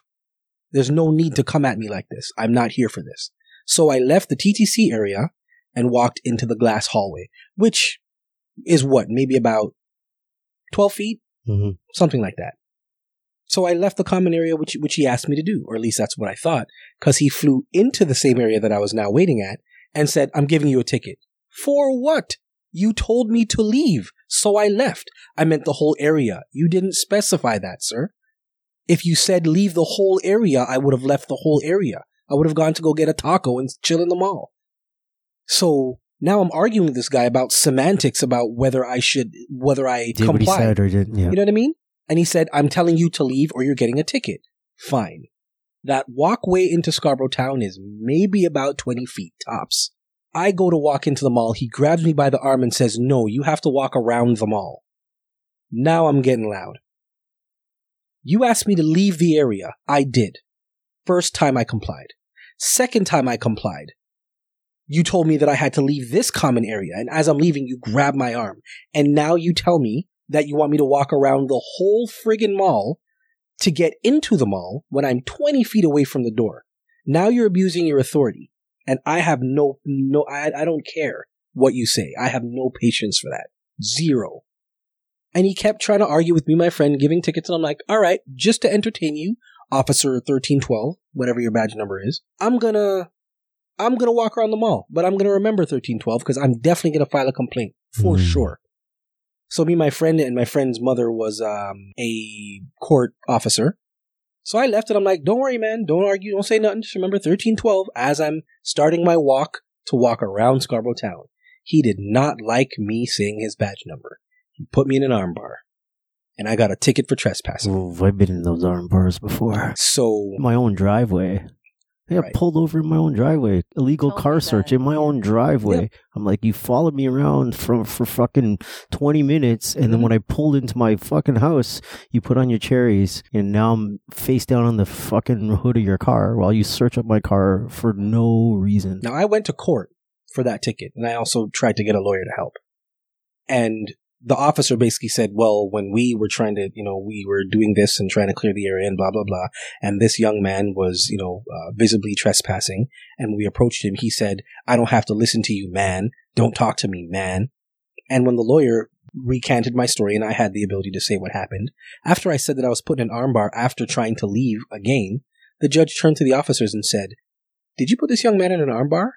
And the officer said, I don't recall. I had to pay a $200 ticket for trespassing. And again, that's one of many stories Hmm. of where people have abused their authority. And I, I don't ever, I will never say that all cops are bad, but I will not, and I will also not paint all cops with the same brush. You know what I'm saying? I won't do that. But what I, I want to encourage people to do is actually listen to the stories and look at what's going on and understand that yes, this is happening.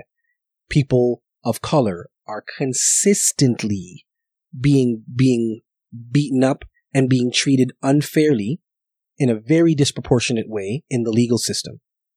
There are still people on death row right now who don't deserve to be on death row. And it's because officers, somebody said, I saw this, and they believed it. There are people who are on death row just because an officer said, say these things and we'll get your charges, we'll get your charges reduced. Another movie I'd like you to see, When They See Us. Netflix series. Mhm. If you haven't seen it, that one will definitely break your heart because that was on the Central Park Five. Five young men who were arrested in New York in their teens, um, and maybe about um, four kilometers away from where the teens were gathered, there was a white woman who was raped and assaulted. And what they did was they arrested five random black men, told them to say, th- each other did it, blame each other, and they would get their charges reduced, but they all actually went to jail for rape and assault. And they all spent over 10 years each in jail until somebody came out and said, I actually was the one that committed it. Take the time to really look at these stories and listen to these stories. They happen. They happen in Canada as well. It's, it's, it sucks to look at it. It sucks to be honest about it. It's really uncomfortable talking about it, but think of the people who live like this. If you don't have to worry about walking into a store and having somebody treat you differently because of the color of your skin, then you need to pay attention to the conversation because these are the kids that your kids are going to grow up with. These are the kids that your kids are going to graduate with, that are going to have kids, that are going to go to their graduations and their first vacations and come to their weddings and all those other things. You have to treat them like your own children and be concerned for their safety, their livelihood, and their lives in the same way. And if you cannot put yourself in those, in those shoes and cannot understand how difficult it is, try.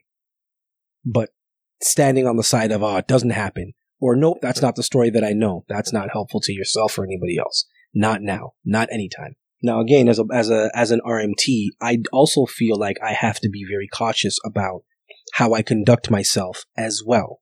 Because we know that there are laws that we have to abide by. We know what our, our obligation is to the public. But I know in numbers, if there's 15,000 RMTs across Canada, across Ontario, sorry. Mm. 15,000 RMTs across Ontario. We know that the vast majority of them are female, which means that the, the male demographic is low. The male demographic for ethnic RMTs is even lower. Right. You let something happen in the news and them hear that a black RMT screwed around with a with a, a client and watch what kind of judgment happens. You know what I'm saying? I, I, I, it's disgusting to take advantage of clients. Absolutely. Now, you take that and amplify it by saying it was a black RMT. People, people take a completely different stance, and that's where the stereotypes and the, and, and the bigotry statements come out. Yeah. Canada has an issue of what I call closet bigotry. It only shows its face when people are angry or when they're in groups where they feel safe enough to have these conversations. This, this also needs to be unpacked in closed doors and, and, and in public. But I definitely am. I can say that I'm worried as an RMT. Uh, even more so, not like I, I would take advantage of a client anyway, but I'm even more concerned because as a male behind closed doors with a, with a, a female client who may be worried about her safety or even just being self-conscious, it, it, it's, it's amplified because I'm a black RMT and I happen to be a six foot three black RMT. These things look very different. So I make sure that people feel hella comfortable when they see me and make sure that I speak completely professionally about all the things that they can expect, check off all the things that I need to to make sure that they are, are well informed and, and they can give informed consent and make sure that my treatment is above and beyond because I want them to feel like they're being cared for and completely ignore anything having to do with my culture or my race or anything. None of those. Mhm. That's a statement in itself. yes, because it. People are exhausted. Yeah, we all are. there are just so many issues that can't get fixed at the levels that people are doing to make them fixed. So, for example, like I was saying about my buddy in Ottawa who talked to us about policing. And he's like, listen, for the most part, there's a big fault with policing in that policing is, is looking at everything as a crime issue. These were his words, right? He's like, things exist not necessarily because of crime issue. Socioeconomic status is not necessarily a crime issue, but in the eyes of policing who only look at things through crime, everything looks like crime issues. You see, he uh, what did he say? He's like, if I've got a hammer, everything fucking looks like a nail in those scenarios. So I feel like there's so many, so many things need to change at such a big, massive level for for for there to be actual, real, tangible, long-standing positive change and that's why i'm pessimistic Well, yeah, it's because how do you reverse hundreds and hundreds of years of you don't giving a head start you can't You well, you can't erase it, and you wouldn't want Exactly. to erase it. But I mean, I mean, when I say you wouldn't want to erase it, because there's a lot of lessons that need to Exactly. be taken from all of this. and who But you, how do you, how do you reverse or somehow, how do you, how do you close the gap? How do you suddenly not give white people the advantage?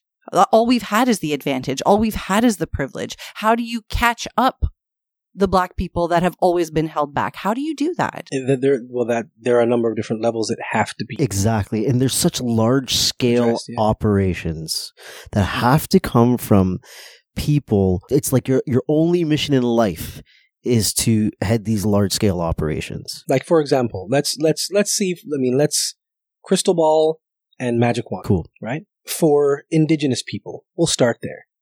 For their injustices to be taken care of, you would have to literally give them an entire area of land, not the areas that they were pushed onto, but Right. give them an area of land and give them not only the economic structure that they would need to move forward, the educational structure for them to be able to thrive and continue to grow their businesses, but also the political structure to say, as a people, we have say in whether or not something flies. But yet we can't even give them fucking clean water. Exactly. Like- and let's add to that let's add to that even another big piece of the pie, the counseling and support to deal Yes, with I was just about to with your that. current fucking mindset, Yes. right? Like it's such large scale operations. Now that's just dealing with the people. We're not, now we have to move to the things that are in place. So politically, you would have to change how the laws are determined. You have to change how people are hired because you also have to eth- ethnically be able to police in an area where you understand the people. You can't put somebody who grew up in the burbs in Nunavut because in the uh, burbs of Toronto in Nunavut, because they don't understand the struggle. You can't relate. The people yeah. can talk to you, but you, yeah, you cannot relate to them.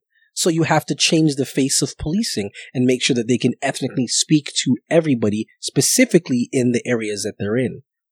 And you have to do consistent training for police officers going forward to make them understand one, how to be able to speak to everyone from whatever walk of life they're in, but also people who have mental issues and how to be able to do your job and de-escalate it without pulling your gun. So all of these systems of change need to happen. And then within the communities, we have to make sure that we are educated on what is happening with everybody else, celebrate them, support them, and not hold them back mm. and support each other financially and in all other ways.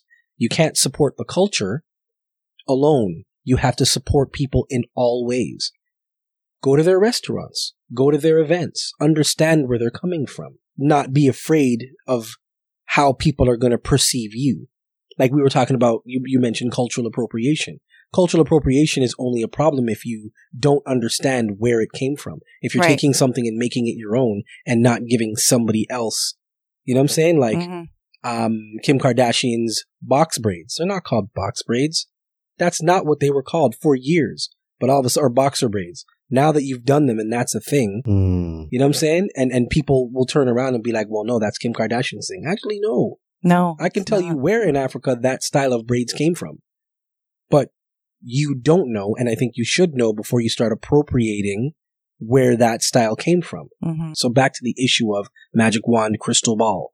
We see that there are so many different levels of things that need to change, but the people that are in the positions to make the change are the people in the democracy. We live in a democracy.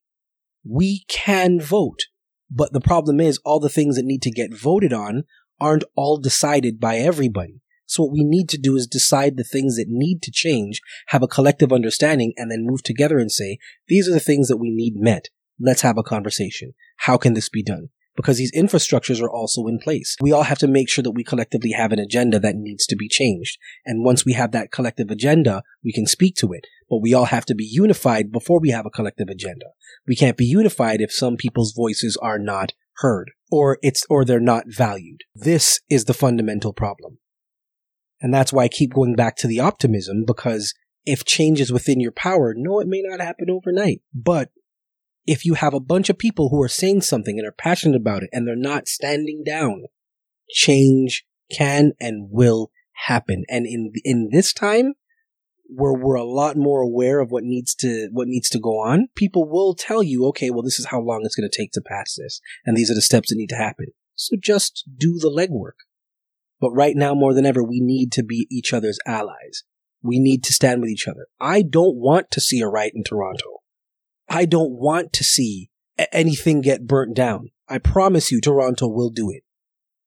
I promise you.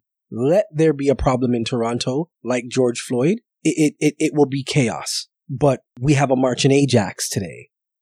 We have another march downtown Toronto today. We have people marching all over the country and it's a beautiful thing.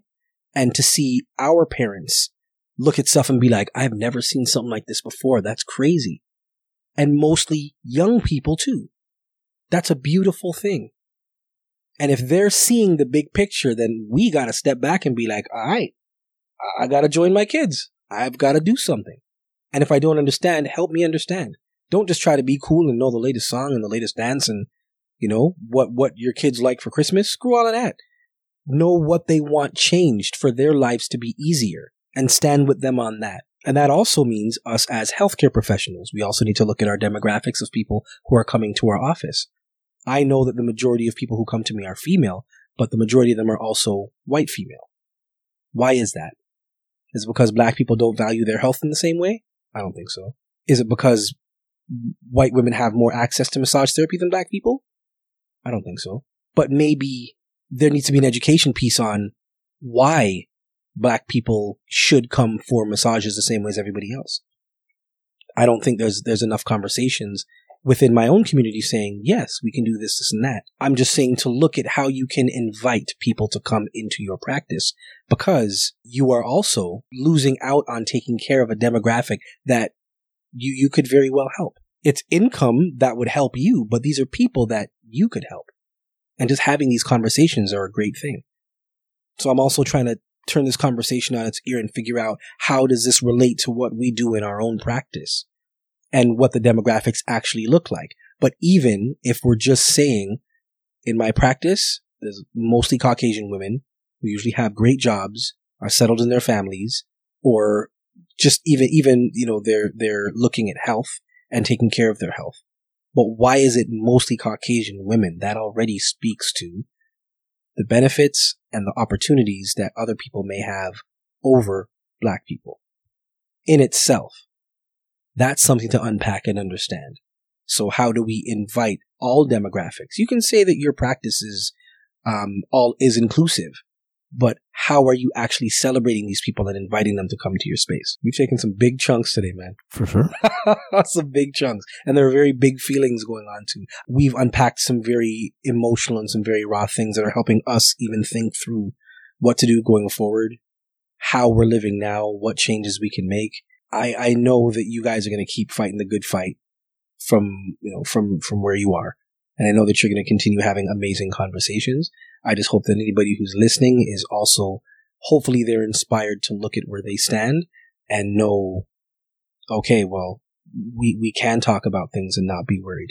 Hell, I had somebody, thanks to you guys, somebody reached out to me, um, based on a podcast who was thinking about becoming an RMT and hit me up on, um, on Facebook Messenger and said, you know, I'd like to get some, some input. And I said, you know what? Call me. Had a wicked conversation. And she said, you know what? Thanks to you, I'm now going to Centennial. I'm going to do the program, blah, blah, blah. And I said, all right, well, I'm opening a clinic around the corner. Maybe at the end of your, uh, maybe during your schooling, if you want some help, let me know. I would encourage anybody as well. If you want to have a conversation, a tough one or not, reach out to any of us. Mark and Amanda are amazing. And, and I'm always thankful to be in their company and, and have conversations that are very useful for us as RMTs, but today is about us as as Humans. Canadian citizens and humans. humans. Yes. Well, thank you for coming on. Like I said, this all stemmed from me calling your business partner to check on how things were going with you guys. And when she's, I mean, that it was one simple statement. We didn't get into a discussion about it. She just said, you know, I'm giving him space. He's in his feelings. And I brought it up to Mark and he said, yeah, and we need to talk about that. You know what? Ashley knows me very well. She knows me, you know, better than than a lot of people because we spend a lot of time together. Mhm. And um, she's also been like, you know, one of my number one supporters. If I've ever needed her, she literally would drop anything at the drop of a dime and say, "I'll, I'll be there." Mhm. Um, and we actually have not had this in depth of a conversation. So I'm sure once she listens back to this, she'll be like, oh. but also I haven't spoken to her about how she feels about the state of affairs in the world Mhm. or what her circles are like or what, you know, what she's thinking or feeling. But, um, I'm, I'm thankful that you guys had the conversation and invited me to, to come and say some stuff. Right on, man. Thanks for coming by. Thanks for hanging out on our couch. Glad I came. Thank you both. Am I my brother's keeper? Yes, I am. Priest.